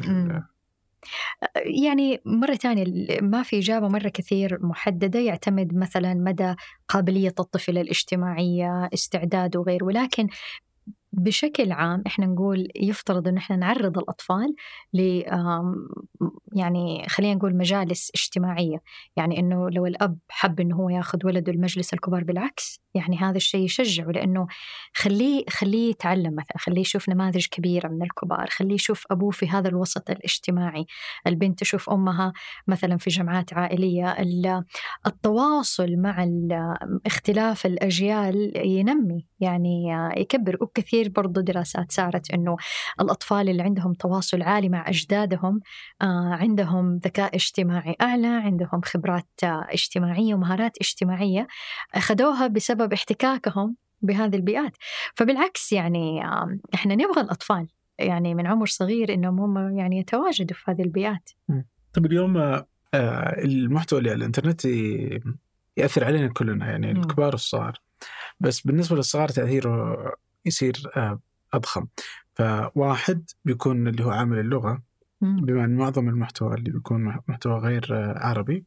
اثنين وهي النقطة المهمة اللي هنا اللي هو المحتوى الثقافي والقيمي والمعرفي. فهي كلها قوا- على قيم نتفليكس ولا القيم الغربية وغيره. آه وبكذا يعني حتى في آه آه واحد من الأصدقاء. فكان يقول آه أنه البنت الظاهر كانت تسولف معاه على الهالوين. وإنها تعرفه وتقول ليش يسوون زي كذا ما أدري إيش زي كذا. فهو استغرب من معرفتها بهذا ال... ال... يعني هذا الشيء.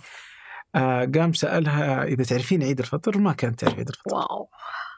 يعني يمكن إنها تعرف إنه في شيء اسمه عيد بس ما تعرف إيش معنى عيد مو الفطر يعني. تفاصيل الهلوين ف فشوفي ال- يعني كيف اليوم نقدر نتعامل مع هذا الموضوع يعني؟ بالضبط. ال- اليوم العالم قرية صغيرة وفعلا يعني كمية ال ال الانفجار الثقافي والمعلوماتي لأطفالنا صارت أسرع وأكبر. وهذا ترى حتى كمان خلق فجوة ما بين كثير من الآباء وأبنائهم. وهذا ترى هذه مشكلة هذه الفجوة لأنه ممكن الولد يطالع إنه أبويا ما يفهم أشياء كثيرة أنا أفهمها فيشعر إنه أنا متمكن وأعلى منه. الأب يحس إنه أنا ما أفهم شيء فبالتالي يربك ويهلع إنه يحس إنه أنا فقدت السيطرة أنا ماني أنا م- بيعرف أشياء أنا ما أعرفها فيبدأ يحس إنه هو محدود. آه وهذه ترى بتخلق صراعات بينهم. لذلك لو جينا من الخ... من الأوائل الخط نرجع مرة تانية إنه ما المفروض يتعرضوا لهذا المحتوى في أول عشر سنين بشكل مفرط؟ فتقليل عدد الساعات تحديد المواقع اللي يدخلوا فيها حجب هذه ال applications اللي تطلع لهم كل شيء pop up زي تيك توك ولا سناب شات وانستغرام هذه كلها تعمل لهم حماية للمستقبل. هل سهل يا عبد الرحمن؟ لا مرة مو سهل. أنا ما بحكي من برج عاجي يعني مرة تانية. أنا أم وأعرف إني أنا لما مثلا ما أسمح لهم يدخلوا لهذه الأشياء ممكن أكون أنا الأم الوحيدة وسط كل الأمهات فبالتالي يصير في ضغط عليهم. مش معنا إحنا؟ صح. هي مهمة. فهنا مسألة الثبات مرة تانية كيف أثبت؟ كيف أهدأ تكون رؤيتي أبعد من اللحظة الحال الحالية. كيف أطول بالي وأستوعب انزعاجهم؟ وأعرف إن هذا انزعاج طفل. فما يسحبني جوة انزعاج وأصير أنا كمان فايرة ومنزعجة زيه. بس خلاص وأسكت ولا ولا بقى أقول لا. كيف يصير عندنا هذه السعة الفكرية والعاطفية إن أنا أحتوي هذا الانزعاج بس حأضل ثابتة. فمرة تانية نرجع نقول إنه أنا كيف من البدايات يعني أحاول أقنن قدر المستطاع. هذا حيعطيني يفترض مساحة وهنا نرجع عشان كده نقول في أشياء مو بالفطرة في أشياء لازم إحنا نسويها مع أبنائنا إنه تصير عندي الساحة للعطاء مع أبنائي. يعني أنا مرة أستغرب برضو نفس الشيء مرة كنا برضو أيام ما كنت عايشة بأمريكا كان في طفل سعودي عمره عشر سنين فكان يوم عاشورة كنا صايمين فهو بيسأل بنتي إنه ليش كنا متجمعين عشان نفطر مع بعض؟ إنه ليش صايمين؟ فقالت له هذا اليوم اللي ربنا أنقذ فيه موسى عليه السلام. قال لها إز هي أجاد هو. هو رب. فهي قالت له لا هو نبي. قال لها هو النبي حقنا. مسكينة بنتي طالت هي قالت لي ماما ما يعرف. طيب وصدقا ممكن كثير من الأهل. يوصلوا أولادنا لعمر هذا مو عشر. بأمريكا هذا سعودي. هو طفل سعودي ولكن آه، في. أمريكا. فإحنا سؤال نسأل نفسنا. مين راح يوصل هذا الإرث الكبير عن الأنبياء وعن أسماء الله الحسنى وعن عن هذه الأشياء. مين راح يوصلها؟ اليوم المدارس ما عاد صارت تلعب هذا الدور مثلا. آه زمان كانت في جيل آبائنا وأجدادنا مثلا الجد العم إمام المسجد غيره. اليوم اليوم هذا على عاتقي. فبالتالي نرجع نقول إنه إحنا فعلا اليوم يقع على عاتقنا. فما أسميها تربية حديثة في الأخير ما هي والله. بس اليوم أنا فعلا أحتاج أخصص هذا الوقت أنقل هذا التراث.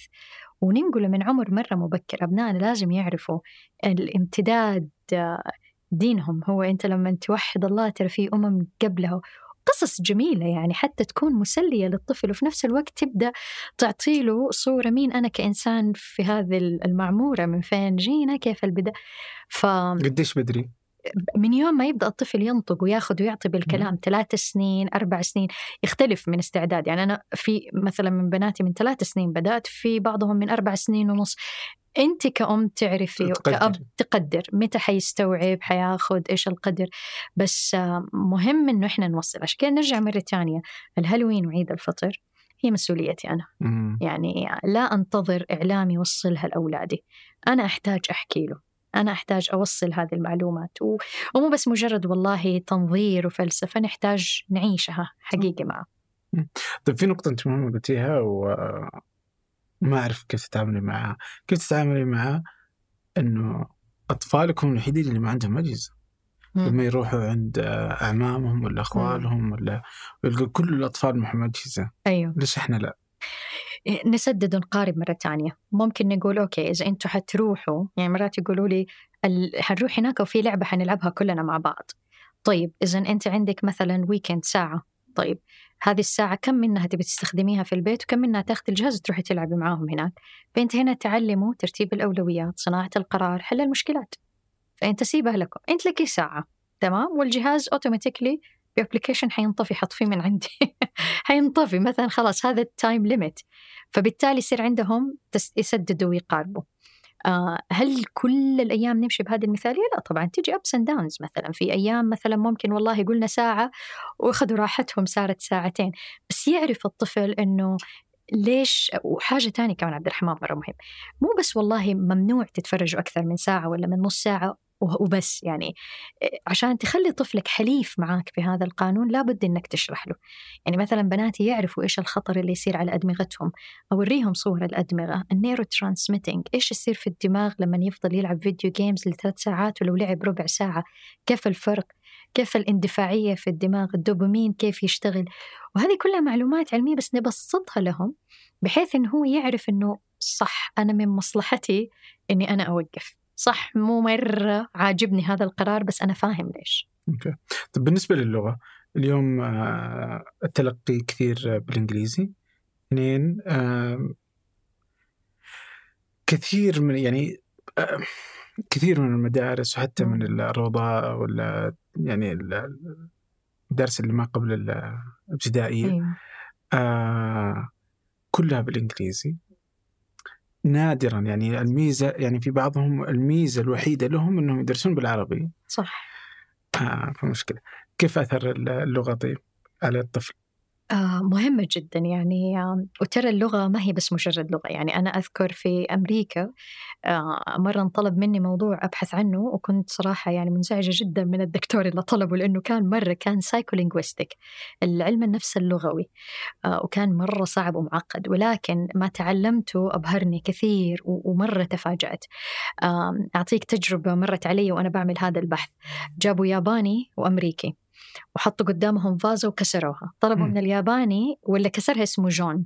فطلبوا من الياباني يقول إيش صار؟ ومن الأمريكي إيش صار؟ الإثنين وصفوها بطريقة مختلفة.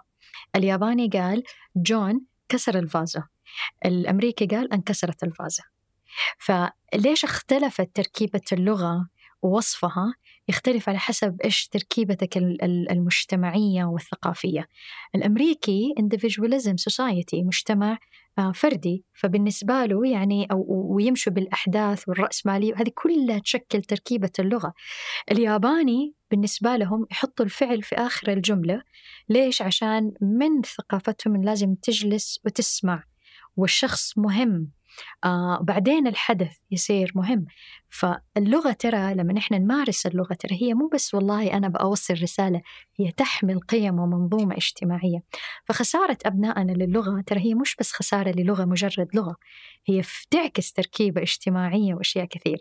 فكثير من الأهل يقولوا أهم شيء يتواصل أهم شيء يعرف يتكلم أهم شيء أقدر أفهم عليه بإنجليزي بصيني بعربي باللي يكون. بس لا إحنا ما نعرف إن اللغة ترى تعكس ثقافتنا. كثير من الموروث اللي يخصنا إحنا العربي أو الإسلامي موجود في لغتنا العربية. ومهما نقلناه للغة الإنجليزية ما راح يوصل بنفس العمق اللي يوصله هناك. آه، هل هو تحدي؟ نعم وتحدي مرة كبير. يعني وما هو سهل لأنك أنت فعلا بتعرضهم الآن ال- التعليم الجيد للأبناء بيعتمد بشكل مباشر وأساسي على اللغة الإنجليزية. بس دائما نقول هذا يفترض يكون أولوية أو أو أو خليني ما بدي أسميه هم بس حاجة لازم تكون دائما حاضرة إنه اللغة ترى تعكس ثقافتك تعكس آه، كيف تحس بهويتك. فجزء من بناء الهوية يعتمد على اللغة. أوكي.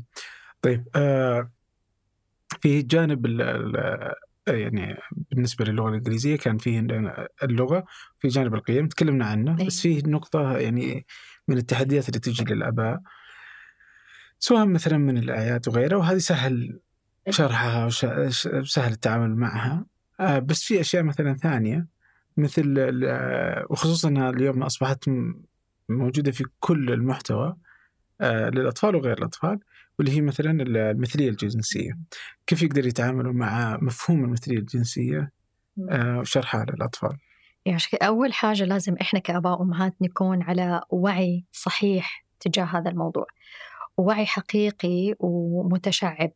يعني ما عاد يكفي إني أنا أقول هذا حرام وخلاص لا نسويه ولا يمارس هذه الفاحشة يعني هذا هذا جزاؤه على أجيال من قبل مرت ما كان عندهم. وما كان في هذا التعرض الكبير الإعلامي فهذه المعلومة كانت كافية لنا إلى فترة يعني الأجيال كانت قريبة.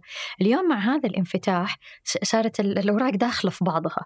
هو اتولد كده هو طيب حر طيب إيش فيها لو صار كده؟ طب هو يمكن بيع وغيرها من الأمور. لذلك مهم جدا إنه إحنا نفهم نفهم مين اللي ممكن يكون عنده فعلا خلل آه، أو ما بدي أسميها خلل ولكن هو ولد بهذه المشكلة اللي تحتاج إلى تصحيح الجنس أو تثبيت الجنس وهذا غير عن تغيير الجنس. هذا شيء وهذا شيء. أطفالنا لازم اليوم يعرفوا إيش الفرق بين هذا وهذا. إيش هذه الإسهالات الطبية اللي تستدعي التصحيح الجنسي؟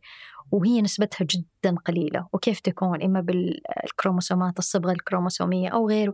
وترى اليوم أطفالنا أذكياء قادرين يفهموا هذه المعلومات كلها. يعني من عمر ممكن سبعة وثمانية سنين. خاصة إذا هم عندهم تعرضوا عندهم الأسئلة فأنا لازم أشبعها. ما أتركهم للإعلام. طيب اللي بده يعمل هذا التغيير وهنا لازم تصير في نظرة شمولية ومنصفة أوكي؟ آه تجريم هذه الفئة مثلا أو بس مجرد لعنها أو رفضها هذا ما حيحل شيء. لأنه هو لما حيطلع في المقابل على التيك توك ولا الإنستغرام ولا أي تطبيقات حيبدأ يشوف طرح مو زي هذا الطرح. مو طرح أسود وأبيض غلط وصح. حيبدأ يسمع مرة كلام تفصيلي كثير. إذا أنا أقابله بكلام تفصيلي كثير. هذا الشخص مثلا اللي حاسس إنه أنا ما أبغى أكون ولد بس أنا جسدي جسد ولد في أسباب كثير عميقة نفسية مثلا ممكن يكون آه، بناء الهوية الجنسية من عمر مبكر ما صار في رعاية أو الوالد من نفس الجنس كان نموذج مشوه جدا أو غائب. فردة فعل أنا ما بكون هذا النموذج. أو ممكن البيئة الاجتماعية آه، مثلا آه، ما تحترم أو تسحق هويتي مثلا فبالتالي أنا عشان أتمرد أكون الهوية الثانية. آه، ممكن تكون خبرات جنسية من مبكرة تعرضت لها من نفس الجنس. فبالتالي أشعر أنه okay أنا ما حنجذب أو ما راح أمارس الممارسات إلا من نفس الجنس. إنه هذه هي أول خبرة صارت عندي مثلا. ففي لها أسباب. تحرش أو... أو ممكن يكون ومرات ما يكون تحرش ما هو هو يبدأ كأنه تحرش وبعد كده ينساق الطفل يصير جزء من هذه الممارسات. وكثير حالات مرت علي بهذه الطريقة. فيجي يقول أنا عندي gender dysphoria بس لما نجي نفصل الحالة أنت ما عندك gender dysphoria يعني أنت ما عندك اضطراب الهوية الجنسية. هو يقول أنا ما أقدر مثلا أمارس الجنس إلا مع نفس الجنس. فلما نجي نشوف التاريخ التفصيلي نلاقي أنه كل الممارسات صارت من عمر صغير من نفس الجنس. وكان عنده آه، ضعف لا يعني ضعف في المعرفة أو تشوه في المعرفة عن أو غياب المعرفة عن العلاقة الصحية اللي تصير مع الجنس الآخر. فغابت المعرفة هنا وتعززت بالممارسة هنا فصارت صارت الممارسة مشوهة. هذه الحوارات التفصيلية إحنا بحاجة لطرحها مع أبنائنا. يعني كثير من الناس أفهم مرة كيف تتحرج والموضوع صعب يصير عليها. لكن دائما نقول إن ما كنت أنا المصدر الأول والآمن في هذه الحوارات تأكد أنه ساحات مخيفة وغير راح يعني تتولى الإجابة عليها. يعني أنا لما أشوف مثلا بالعيادة يجوني مراهقين يعني يحكي عن العمليات تغيير الجنس وكأنه بيحكي أنه يعني يعني بكل بساطة ومعلومات طبية طبية وكلها تكون غلط. من فين جايبها؟ مصادر كثير طبية طبية بس هي ما هي طبية يجيبها من من المواقع يعني مواقع أجنبية. طيب يجي الأبو جنبه مسكين فاتح فمه مو فاهم ولا كلمة من اللي بيقولها ولده. فبالتالي أنت لازم تعرف إنه بالضبط إيش طبيعة العملية اللي بتصير هي عبارة عن استئصال أعضاء أنت لا حتصير لا فولي ما حتصير لا رجل بالكامل ولا أنثى بالكامل وغيرها من هذه التفاصيل اللي إحنا نحتاجها. يسوق كثير مثلا في الإعلام لأطفالنا أنه اتولدوا بهذه الطريقة. No one born gays كل الأبحاث يعني أحدث الأبحاث صارت وجدا موضوعية يعني و systematic reviews وكثير يعني يمكن المجال ما يعطيني الآن أفصل فيها لكن كلها تقول ما في أحد يولد بهذا بهذا التوجه. هذا يخلق مع يعني مع الخبرات. ما في أحد يولد مثلي الجنس؟ لا لا لا ابدا. وفي تسويق كبير إنه لها دخل بالجينات الوراثية. ما صارت محاولات بحثية كثير جدا من السبعينات. وكل الخلاصات ال conclusion يعني حتى اللي كانوا منحازين يعني هم نفسهم يكونوا مثلا يتبعوا لل gay lesbian associations هم حاولوا إنهم يثبتوها.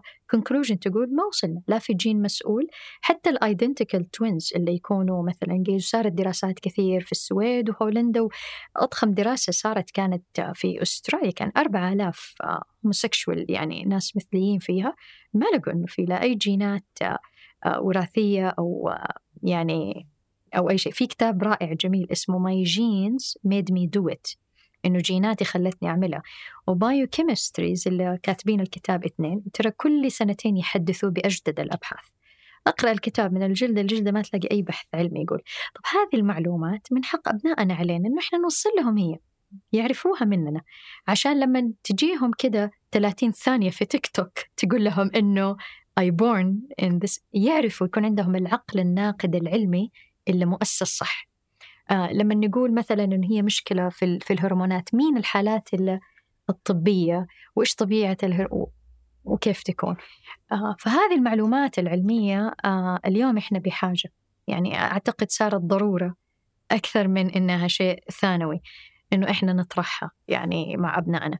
وتكون عندنا الشجاعة الكافية عبد الرحمن إنه لما نطرحها نسيب مساحة نسمع أسئلتهم وأفكارهم لأنه ممكن كثير من الأهل يخافوا إنه لا حيجادلني لا حي خليه خليه يجادل خليه يعرف إنه هذا البيت فيه له ساحة كافية للحوار لأنه ممكن حيروح على ساحات حوار تانية يعني ممكن تغسل دماغه أو توصل له معلومات غير صحية.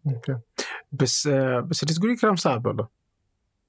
يعني بكذا إنه يتطلب إنه الأب أو الأم إنهم يكون عندهم معرفة في رد الحجج القوية اللي تجي من كل مكان. وأنا ما أقدر يعني فعلا ما يعني ما أقدر أتخيل إنه كل الناس تقدر تكون عندها يعني هذا الكم من المعرفة إنك تجلس ترد على كل شيء يعني. صح. بس أنا ما حقدر أرد على كل شيء لكن أقدر إني أنا أتعلم عشان أرد.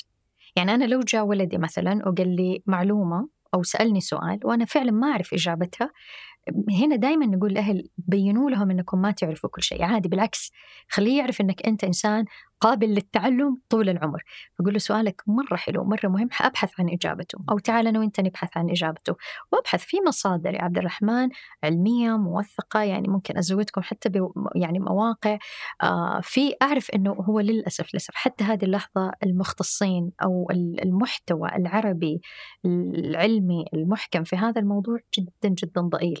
بس لا يعني أنه هو مو موجود. في محاولات من مختصين بيحاولوا يحكوا عن هذا الموضوع بحيادية وعلمية. يعني سليم. فإذا أنا دوري لما أسمع هذا السؤال أحتاج أبحث عن الإجابة عشان أجي أجاوب آه، ولدي عليها. يعني كل الكتب والدراسات اللي بتهم بنحطها في نشرة الحلقة هذه. بس والله إنه يعني ببقى نتحدث طيب لو لو وجدت ابني عنده ميول آه مثلية كيف تتعامل معه؟ دائما نقول احتوي والاحتواء ما يجي في يوم وليلة. يعني أنا ممكن يعني أولا أولا أنت تتواصل مع مشاعرك أنت نفسها لما لما تعرف هذا الشيء. آه، ممكن يجيك حزن أو غضب أو ارتباك. Feel your feelings أشعر بكل مشاعرك. لأنه هذه مشكلتنا مرات نختزل المشاعر وهذا ممكن يبدأ يعني يأذينا. أو أنا الآن غضبان بدل ما أفهم غضبي وهذا أقوم أصب الغضب على ولدي أو أصب الغضب على الإعلام أو على غيره. فإحنا نحتاج إلى التوازن. هذا مرة مهم. عشان كذا دائما نقول التواصل مع النفس هذا مرة مهم. هذه أول خطوة. ثاني آه، خطوة آه، لازم أكد على ابني أنه مهما كان توجهك أو اختياراتك تبقى ابني. يعني وهذا ترى نهج رباني يعني نوح عليه السلام أنت متخيل؟ يعني من أولي العزم من الرسل وكم استمرت دعوته إلى آخر لحظة يعني ما فرق بينه وبين ولده اللي اختلف تماما عنه إلا الموج. يعني وحال بينهم الموج. فهذا يعطينا مؤشر إنه أنا دوري إني أنا أثبت في حبي وفي رعايتي وفي احتوائي. فححتوي وحفضل دائما أبوه فهنا في كثير آباء يهددوا بالحب يهددوا بال ما حتصير ولدي حتبرى منك. You know what تبرى مني حتلاقي يعني أنا حالات مرت علي لشباب وبنات هنا لما عارضوا لأهاليهم هذا التوجه ورفضوهم أهاليهم من باب أنه بلوي دراعه أو ببتزه عاطفيا. تعرف إيش صار في مواقع كثير؟ تقول لهم بس صور لنا صورة جواز سفرك تجيك تذكرتك آه،. على طول. عائلة حتتبناك هناك ندخلك في نظام التعليم وكل شيء for free لك وراحوا راحوا كثير من أب يعني للأسف من أولادنا. ليش؟ لأنه ما احتواهم صح. ف... وهناك احتواهم فعشان كده دائما نقول الاحتواء مهم وأفضل وأحاول بقدر المستطاع أساعده يعني يفهم هذا الشعور أكثر قبل ما تصلحه قبل ما تصلح التوجه حاول إنك أنت تساعد نفسك وولدك تفهم أكثر ولما حتحاول تفهم الجذور طريق مؤلم. أوكي أنا يعني أنا أحكي من واقع عيادي. آه، مؤلم مرة لأنه ممكن يكون في تاريخ مثلا من الإساءات الجنسية أو الإساءات العاطفية أو الإهمال الوالد بحسن نية أو كره ثقافته أو قبيلته أو مجتمعه. وأنا من نفس هذه القبيلة أنا ولدي. لما أنت راح تقول أنا ما أحس إن أنا أنتمي له. هذا كلام قاسي. بس لازم يصير عندي العافية النفسية اللي أتحمل الاستماع والاحتواء وال... ولا نستعجل و... ودائما نقول النتيجة ما هي بإيدنا. بس يتصلح؟ أي ممكن يتصلح. أو ممكن ما يتصلح. متى يكون يتصلح؟ متى يكون ما يتصلح؟ عوامل مرة كثير يا عبد الرحمن. يعني حقيقة أنا مروا علي كثير ناس سبحان الله أتصلح. يعني آه التوجه تغير تماما. آه وفي ناس أخذت سنوات وفي ناس أخذت شهور وفي ناس آه تصلح وبعدين يمروا بانتكاسة ويرجعوا وفي ناس تماما ما تصلحوا آه عوامل مرة كثير. يعني عوامل مثلا ممكن ال- العلاج نفسه البيئة الاجتماعية العاطفية التواجد الوالدي الاستيعاب ال- أشياء مرة كثير. وأولا وأخيرا هي إرادة الله حقيقي. بالناس اللي ما قدروا آه، يتعالجوا. هل هذا يعني إنه نفهم إنه في ناس كذا يولدوا لا لا هو ما ما حد يتولد بهذا ال- التوجه. اي ما حد. هو ممكن يقول لك أنا من يوم كنت صغير أحس إني أنا كذا. هذه الذاكرة الروائية. okay. بس الذاكرة الإجرائية اللي هي اللي تخزن الخبرات الاجتماعية والعاطفية في أول خمس سنين هي تخزنها كخبرات عاطفية واجتماعية مو لفظية. okay؟ فأنت تحس فأنت ما تدري إيش صار في أول خمس سنين مثلا. الذاكرة الروائية اللي هي تنشط بعد ست سنين. يعني الولد لما نرجع أولى ابتدائي يحكيك المدرس إيش سوى معاه. لكن عمره ثلاث سنين يرجع من الديكير من الروضة ما يقدر يحكيك لأنه عنده بس ذاكرة إجرائية. تمام؟ فالذاكرة الإجرائية تكون خزنت أو عاشها إنه كان ولد ولكن مر بخبرات أثرت على شعوره تجاه نفسه. بس يبدأ يذكر نفسه من عند الذاكرة الروائية. أيوة ال- ال- الموضوع حقيقي معقد يعني ما هو ما هو بالبساطة. لذلك مرة تانية نقول طرحه آه، بسطحية إنه آه، إما ملعون أو حرام أو كده أو إما طرحه إنه آه، خلاص هو هو زي ما هو. يعني أبيض وأسود. مرة نجحف هذا الموضوع حقه يعني. حقيقة يحتاج لهذا العمق في الفهم والرحمة والحكمة كمان فيها. الله يعطيك العافية. ويعافيك يا رب. شكرا جزيلا. الله يسلمك يا رب. شكرا لكم. شكرا آه لعمر الشنقيطي في إعداد الحلقة عبد الرحمن عبود خلف الكاميرات وفي التسجيل الصوتي عبد العزيز المزي والهندسة الصوتية محمد الحسن والتحرير محمد نور شمت وفي آه التلوين عبد المجيد العطاس وإدارة محتوى التواصل الاجتماعي نورة السبيعي ومنتج البرنامج أيمن الحمادي وفي إدارة آه تحرير البرنامج أسيل عبد الله هذا فنجان أحد منتجات شركة ثمانية للنشر والتوزيع ننشر كل الإنتاج بحب من مدينة الرياض. الأسبوع المقبل ألقاكم الأستاذ أيمن على مشارف آه، أنت اللي تواصلت معي لأنه في اثنين أيمن صح؟ ولا تيالي صح، هي صح. افترض واحد منكم يغير اسمه واحد. اثنين أن الرجل آه، يبغى حطيت لي تاريخ آه، بعدها ما يجب إني أتزوج. السنة أنا الجاية؟ قاعد استفيد ولا 25 25 2025 حد 20 أنا 25 قاعد أقول هذه حلقة تفيدني بعد. طب الحمد لله.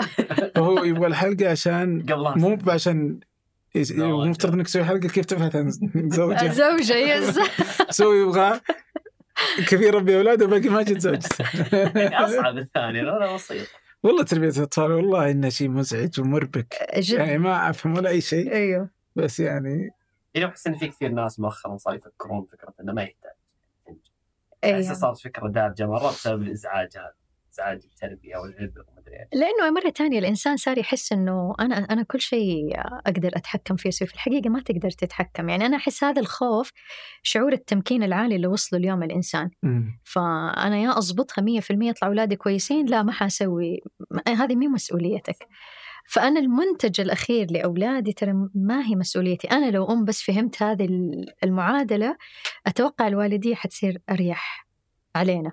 مم. آه ونرجع لزمن اللي بالبركة. عارف كيف اللي مم. كانوا يسيبون بالبركة. صح لأنه في جزء من هذه البركة إحنا نبي نشيلها. أيوه.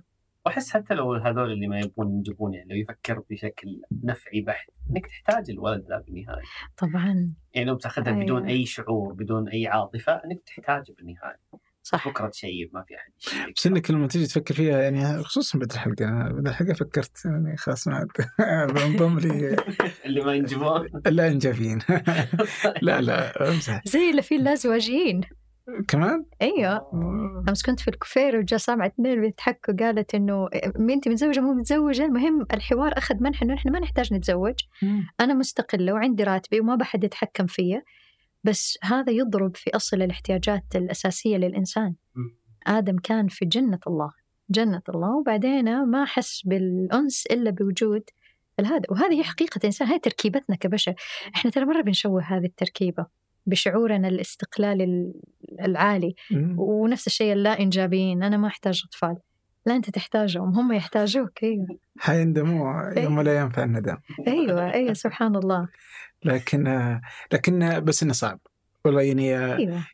يعني مو سهل آه، مو بسهل عملية التربية لأنك أقدر أتكلم أنت بس أنت ما تقدر تتكلم لأن عندك تجربة يعني لا حقيقه بس إن الناس تتكلم إنه لا تعطي ولدك جوال.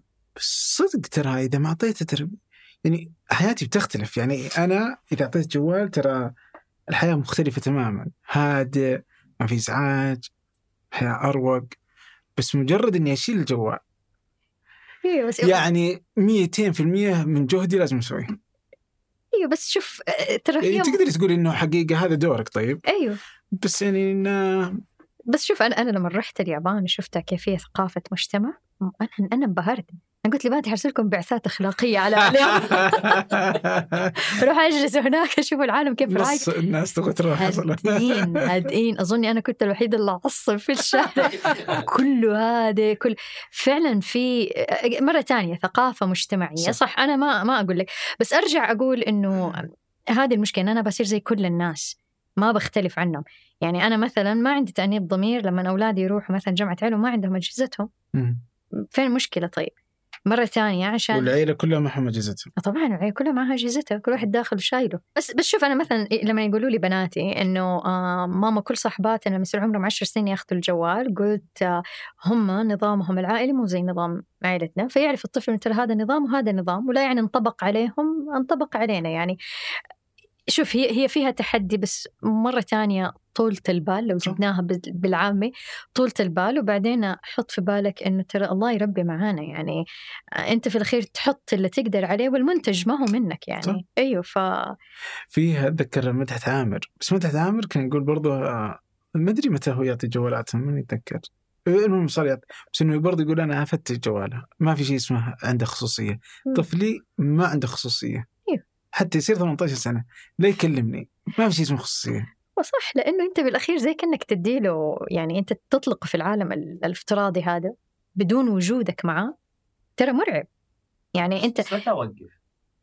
لما هذا هو السؤال الحلو. دائما بناتي يقولوا لي مثلا إيش العمر اللي ممكن ناخذ فيه جوالات؟ أقول لهم يعتمد على نضجكم. وروني نضجكم. لما أحس إنكم تقدروا تاخذوا قرارات صح تقدروا تضبطوا نفسكم آه، تمتلكوا من العقل النقدي ما يكفي اللي يشعرني بالأمان ديك الساعة إيش يكون عمرك؟ 13 14 ما حيفرق. كم عمر اكبر؟ اكبرهم 15 ما شاء الله بدون جوال للحين العام الماضي أخذت جوال. أخذ جوال؟ أيوه أيوه. والحمد لله كان في ما كان في ما كان في صراع ابدا كانت عارفة إنه لما تخرجي مثلا وأنا ما أكون معاكي تركتك في مكان عندي extra جوال يروح معك عشان. تتصلي عندها بس؟ إنه لا آه أظن دحين أيوه دحين اللي صار عندها وبرضه لازم يصير في supervision. يعني لازم أحتاج عين تكون موجودة لأنه ممكن تاخذوا قرارات مو مكتملة الأركان وإحنا نساعدكم تكملوا وهذا هو أنا ما أقول أنا براقبكم أنا بدل ما أقول أراقبكم I need to supervise you. أنتوا تحتاجوا إلى آه، دعمي مو رقابتي. عليكم. إشراف أيوه. فمن باب يحسوا إنه يعني I trust you حتروحوا فيه بس أنا لازم أكون معاكم فيها يعني. لأنه م- ممكن ما تاخذوا قرارات كثير صحيحة وأنا أقدر أساعدكم فيها يعني. وبرضه ما هي سهلة تسدد وتقارب. مم. يعني في مثلا قرارات تاخذها بنتي مثلا اجتماعية مع صداقات ما تعجبني تماما. وإنك تمسك نفسك عشان تسوي صح. بس بعدين بعد فترة تقول والله أنت صح. طبعا لو تشوف كيف ترجع هبة المكوية. يس قلت لك بس أرجع أقول إني أنبسط إنه خاضت التجربة ووصلت لهذه القناعة.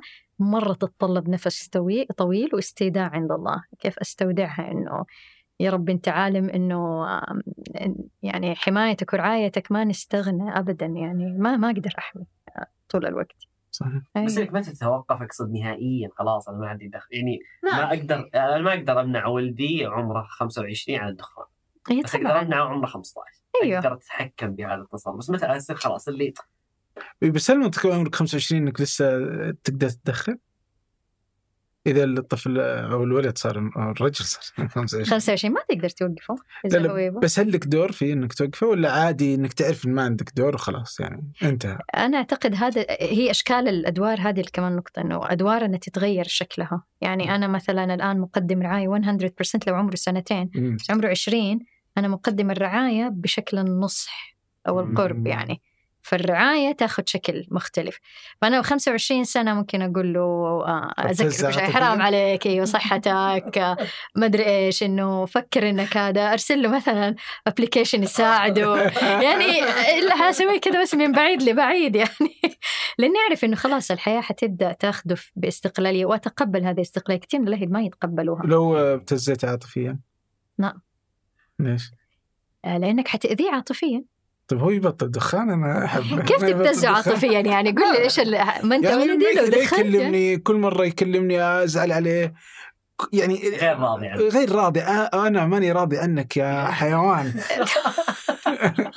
يلا يعني لين تبطل دخان؟ طيب استنى أول شيء حيوان أنت كسرت الكرامة. طيب هذا واحد. لا لا عمره 25 يعني بسيطة. قولي إنه عمره 25 وقلت له يعني كذا. طيب شوف إحنا دائما نقول لا المشكلة إنه آه أنا ماني راضي عنك انت عاق لا هو ما هو عاق أنا ماني راضي عنك. و- أوكي طب أنا أقول لك عنك هذه صعبة. ماني راضي عن التدخين. إيه. إيه. إيه ماني حدد. بس أنا ما برضى عنك أنت تبطل دخان بس مو على كيفك يعني هو لأنه في الأخير رضاك يعني تبي تبتزه ترى يعني أنت بيصير ما يفرق. ما حيفرق معه ما حيفرق معه. بس أنا خلاص يدخل من بطل وراك. يعني يدخل من يعني وراك. قرايبي زي كذا في قرايبي أيوة. زي كذا. طب ما أدري أنا. يعني- يعني أنا ما بدخن قدامك وابد ولا بسوي شيء بس لا بس إنك تدري اني أنا ادخن بس من بعيد وأنت تدري ومشيها يعني زي كذا يسوون. يعني مهم انه الرسالة توصل إني أنا أحبك بس أنا ما أحب هذا. آه بس أنا من حبي لكني ما أبغاك تموت يعني. قولها كده اي فعشان كذا بطل ليه ما يمنعهم هذه المشكلة أستخدم العنف كسلاح أول يعني. إيش مشكلة الابتزاز العاطفي طيب صدق والله. يعني إذا أنا قلت له أنا ماني راضي عنك لين تبطل كذا. ما أدري وش يسوي إيش يسوي. أيوه خلاص يبدأ يحس إنه أنا الدخان. ابويا ما يشوف فيا إلا الشخص المدخن. ما عاد يشوف. طيب. صح؟ خلاص ابتزه إيش بدنا نسوي لك يعني؟ لا لا بس تخيل بنتك طيب تدخن. لا اي لا لا إي، أنا أنا أنا بناتي مرات يبتزوني بهذه الأسئلة. إيه. مثلا لو مثلا أيوه زي كذا لو دخلنا إيه. لو مش عارفه إيه. حفضل أحبك بس ما ححب هذا ال ال التصرف اللي حتسويه. وحفضل أنصح أنصح أنصح, أنصح. ما ح ما ح ما ح أي ما حتتوقفي عن الزن. ما حوقف عن الزن. حفضل طيب، حفضل. اي بس طيب. بس ما حقعد أجلدهم عاطفيا يعني. فهمت علي؟ بس بس كيف تقدري تحولي تخيل إنها أرفض. والله والله إني لنجن تخيل إنها طيب تخيل يلا أنت كذا تكلمي مع بنتك عمرها الحين مثلا 23 أوكي؟ سيجاره الكترونيه ومعها سجارة يعني ما حقدر أحب أنا أحبك بس يلا كمي سجارتك توين طفاية بنتي؟ لا لا لا هنا ديك الساعة آه، أفرض قوانيني. قدامي ما يصير آه، تدخين. يأذيني. okay. هذا المنظر يأذيني ومن حقي إن أنا أكون مرتاحة كأم معاكي. أيوه. فبالتالي إنه عشان كده في الأجيال اللي قبلنا يقول لك آه، ما يدخن قدام الكبار. ممكن. مثلا إحنا أنا مجتمع مكة من ال يعني من الجرائم الكبرى إنه الراجل آه، يدخن قدام أبوه أو يشيش قدام أبوه. عيب عيب عيب مرة. لأنه كأنك أنت بتمارس غلط قدام أبوك مم. تكسر هيبته. فهذه الثقافة نحتاج حتى أولادنا يعرفوها. إن أنا أعرف إنك تسوي غلط بس لا تسوي بس قدام. أتسوي قدامي لأنه يأذيني يأذيني إني أنا اشوفك كذا يأذيني الدخان. أنا second hand smoking حتى صح. تضرني فأيوة هنا لك الحق كأب إنك تقول. يعني. كذا ممتاز. طيب. مو مرة. يعني نوع من ابتزاز عاطفي ما هو على شيء غلط. اللي هو إيش أختار جامعة انت تصير الدافور أيوه. أنا هذا الملابس ما تعجبني أبغاك مدري يعني أتوقع هنا يصير الموضوع هي الولد بيطول شعره. اي هنا يصير الولد لا تطول شعرك. يعني هذه أنا أحس كلها برضها من أشكال شوية ال- مش كده دائما أقول إنه ترك الساحة لشوية استقلاليته ترى تربك كثير من الأهل. ولا أيوة لأنه في جزئين فينا يشتغلوا وقت الوالدية الحامي والمتحكم. نشعر إنه هذه الجزئين اللي فينا هي اللي حتدرك أمور التربية. بس في الحقيقة ترى أنت ما تقدر تكون حامي طول الوقت ولا متحكم طول الوقت. خلي هذه الدورين يتراجعوا شوية يرتاحوا. وخلي مثلا العادل المتفهم الملاحظ. الملاحظ أصعب شيء. تجلس تلاحظ وتمسك نفسك. هذا هذا مجتمعنا صعب عليه. نشمر أكمامنا ولازم نتحكم لازم نحمي. فهذه من الأشياء اللي نحتاج إنه إحنا ندرب نفسنا عليها. ما هي سهلة. أنا أقول لك هي وأنا مرات لما ألاحظ طبعا من جواي بتحرك بتص... بس أرجع أقول خليهم ياخذوا الساحة. أيوه. وأدخل شوية المتحكم بقدر بسيط يعني. نرجع لازم نتواصل مع نفسنا. أيوه سالفة ال daddy issues و mommy issues هذه السالفة. أيوه لأنه مرة يعني كيف تصير؟ أصلا أحس كل الناس صار عندهم daddy issues فجأة. نفس الدعوة تونا ما ندري عن المصطلح بالضبط بالضبط. ترى كان ياخذ أشكال تانية بس دحين أشكال. تقولب أشكالها تاني مثلا ال daddy issues آه يعني زي كذا مثلا عدم الشعور بالثقة مع الزوج مثلا أو الخوف الدائم من الزوج مثلا أو التمرد على الزوج أو أو دائما تحس إنه أبى أجذب انتباه الرجال بأي شكل كان. يعني زمان يعني الله يرحم كانت تليفونات وبطايق دحين بالجوالات والتطبيقات. هي تاخذ إشكال هي الشكل يتغير يعني ما كان له مصطلح بس ترى كانت في مشاكل. تعكس إنه هذه البنت ما تواجد الأب تواجد آمن في حياتها فترك هذا الفراغ فلما كبرت بعبيه فطبعا أعبيه بطريقة غير صحية. في ناس كبرت وما عندها هذا التواجد بس عبته بطريقة صحية. يعني قدرت تتسامح مع هذا الفقد. قدرت تعرف أنه كنت أحتاج الحماية من الوالد كيف أوفر هذه الحماية من وسائل آمنة؟ من نفسي من دوائر آمنة قريبة مني من من. آه في ناس شقت الطريق بشكل آمن وفي ناس شقته بطريقة غير آمنة. ما ميز إيشوز تصير عند الأولاد كمان. نفس الشيء. أيوة يصير عنده تعلق مثلا لسيدات كبار آه يصير يبي يجذب الستات الكبار لأنه حس إنه أمي ما كانت تشوفني بنظرة حلوة ولا مقدرة كانت غايبة مثلا. الجانب الأنثوي هذا ما كان في حياتي. فيبدأ يبحث عن الإناث. يعني آه آه بين قوسين نسميها صايع ولا بس في الحقيقة هو الجانب الأنثوي مثلا من الفيرست أنثى. يعني ال- الأنثى الأولى في حياته ما كانت فيه. بشكل مشبع. فبالتالي بحاول يشبعها. بس هل كل الرجال كذا كان نص المجتمع ثلاث أرباع طلع مثلا. بس في ناس أشبعتها مثلا وهذبتها وعبت هذا الفراغ بشكل جيد. أيوة. وهذول اللي عبوه بشكل آمن ترى هم اللي عرفوا يتواصلوا مع نفسهم. أعرف إنه في عندي مشكلة أعرف إنه في عندي يعني فعرفوا يتعاملوا معاه فدائما أقول يعني سبحان الله لما الله يحطنا في هذه. يعني أنا مثلا ما اخترت ممكن يعني كل الناس كلنا. إحنا ما اخترنا آبائنا ما اخترنا أمهاتنا ما اخترنا كيف يكونوا في حياتنا. فهل هذا الظلم؟ لا هذا مو ظلم بس, بس هذا. هذا الرزق اللي جاتني هذا التحدي اللي جاني ومنه أقدر أصنع منه شيء يقويني أو شيء يدمرني. ترى الإنسان عنده قدرة الاختيار في الأخير. يا خلاص أنا لا تروح علي الطيارة. يلا.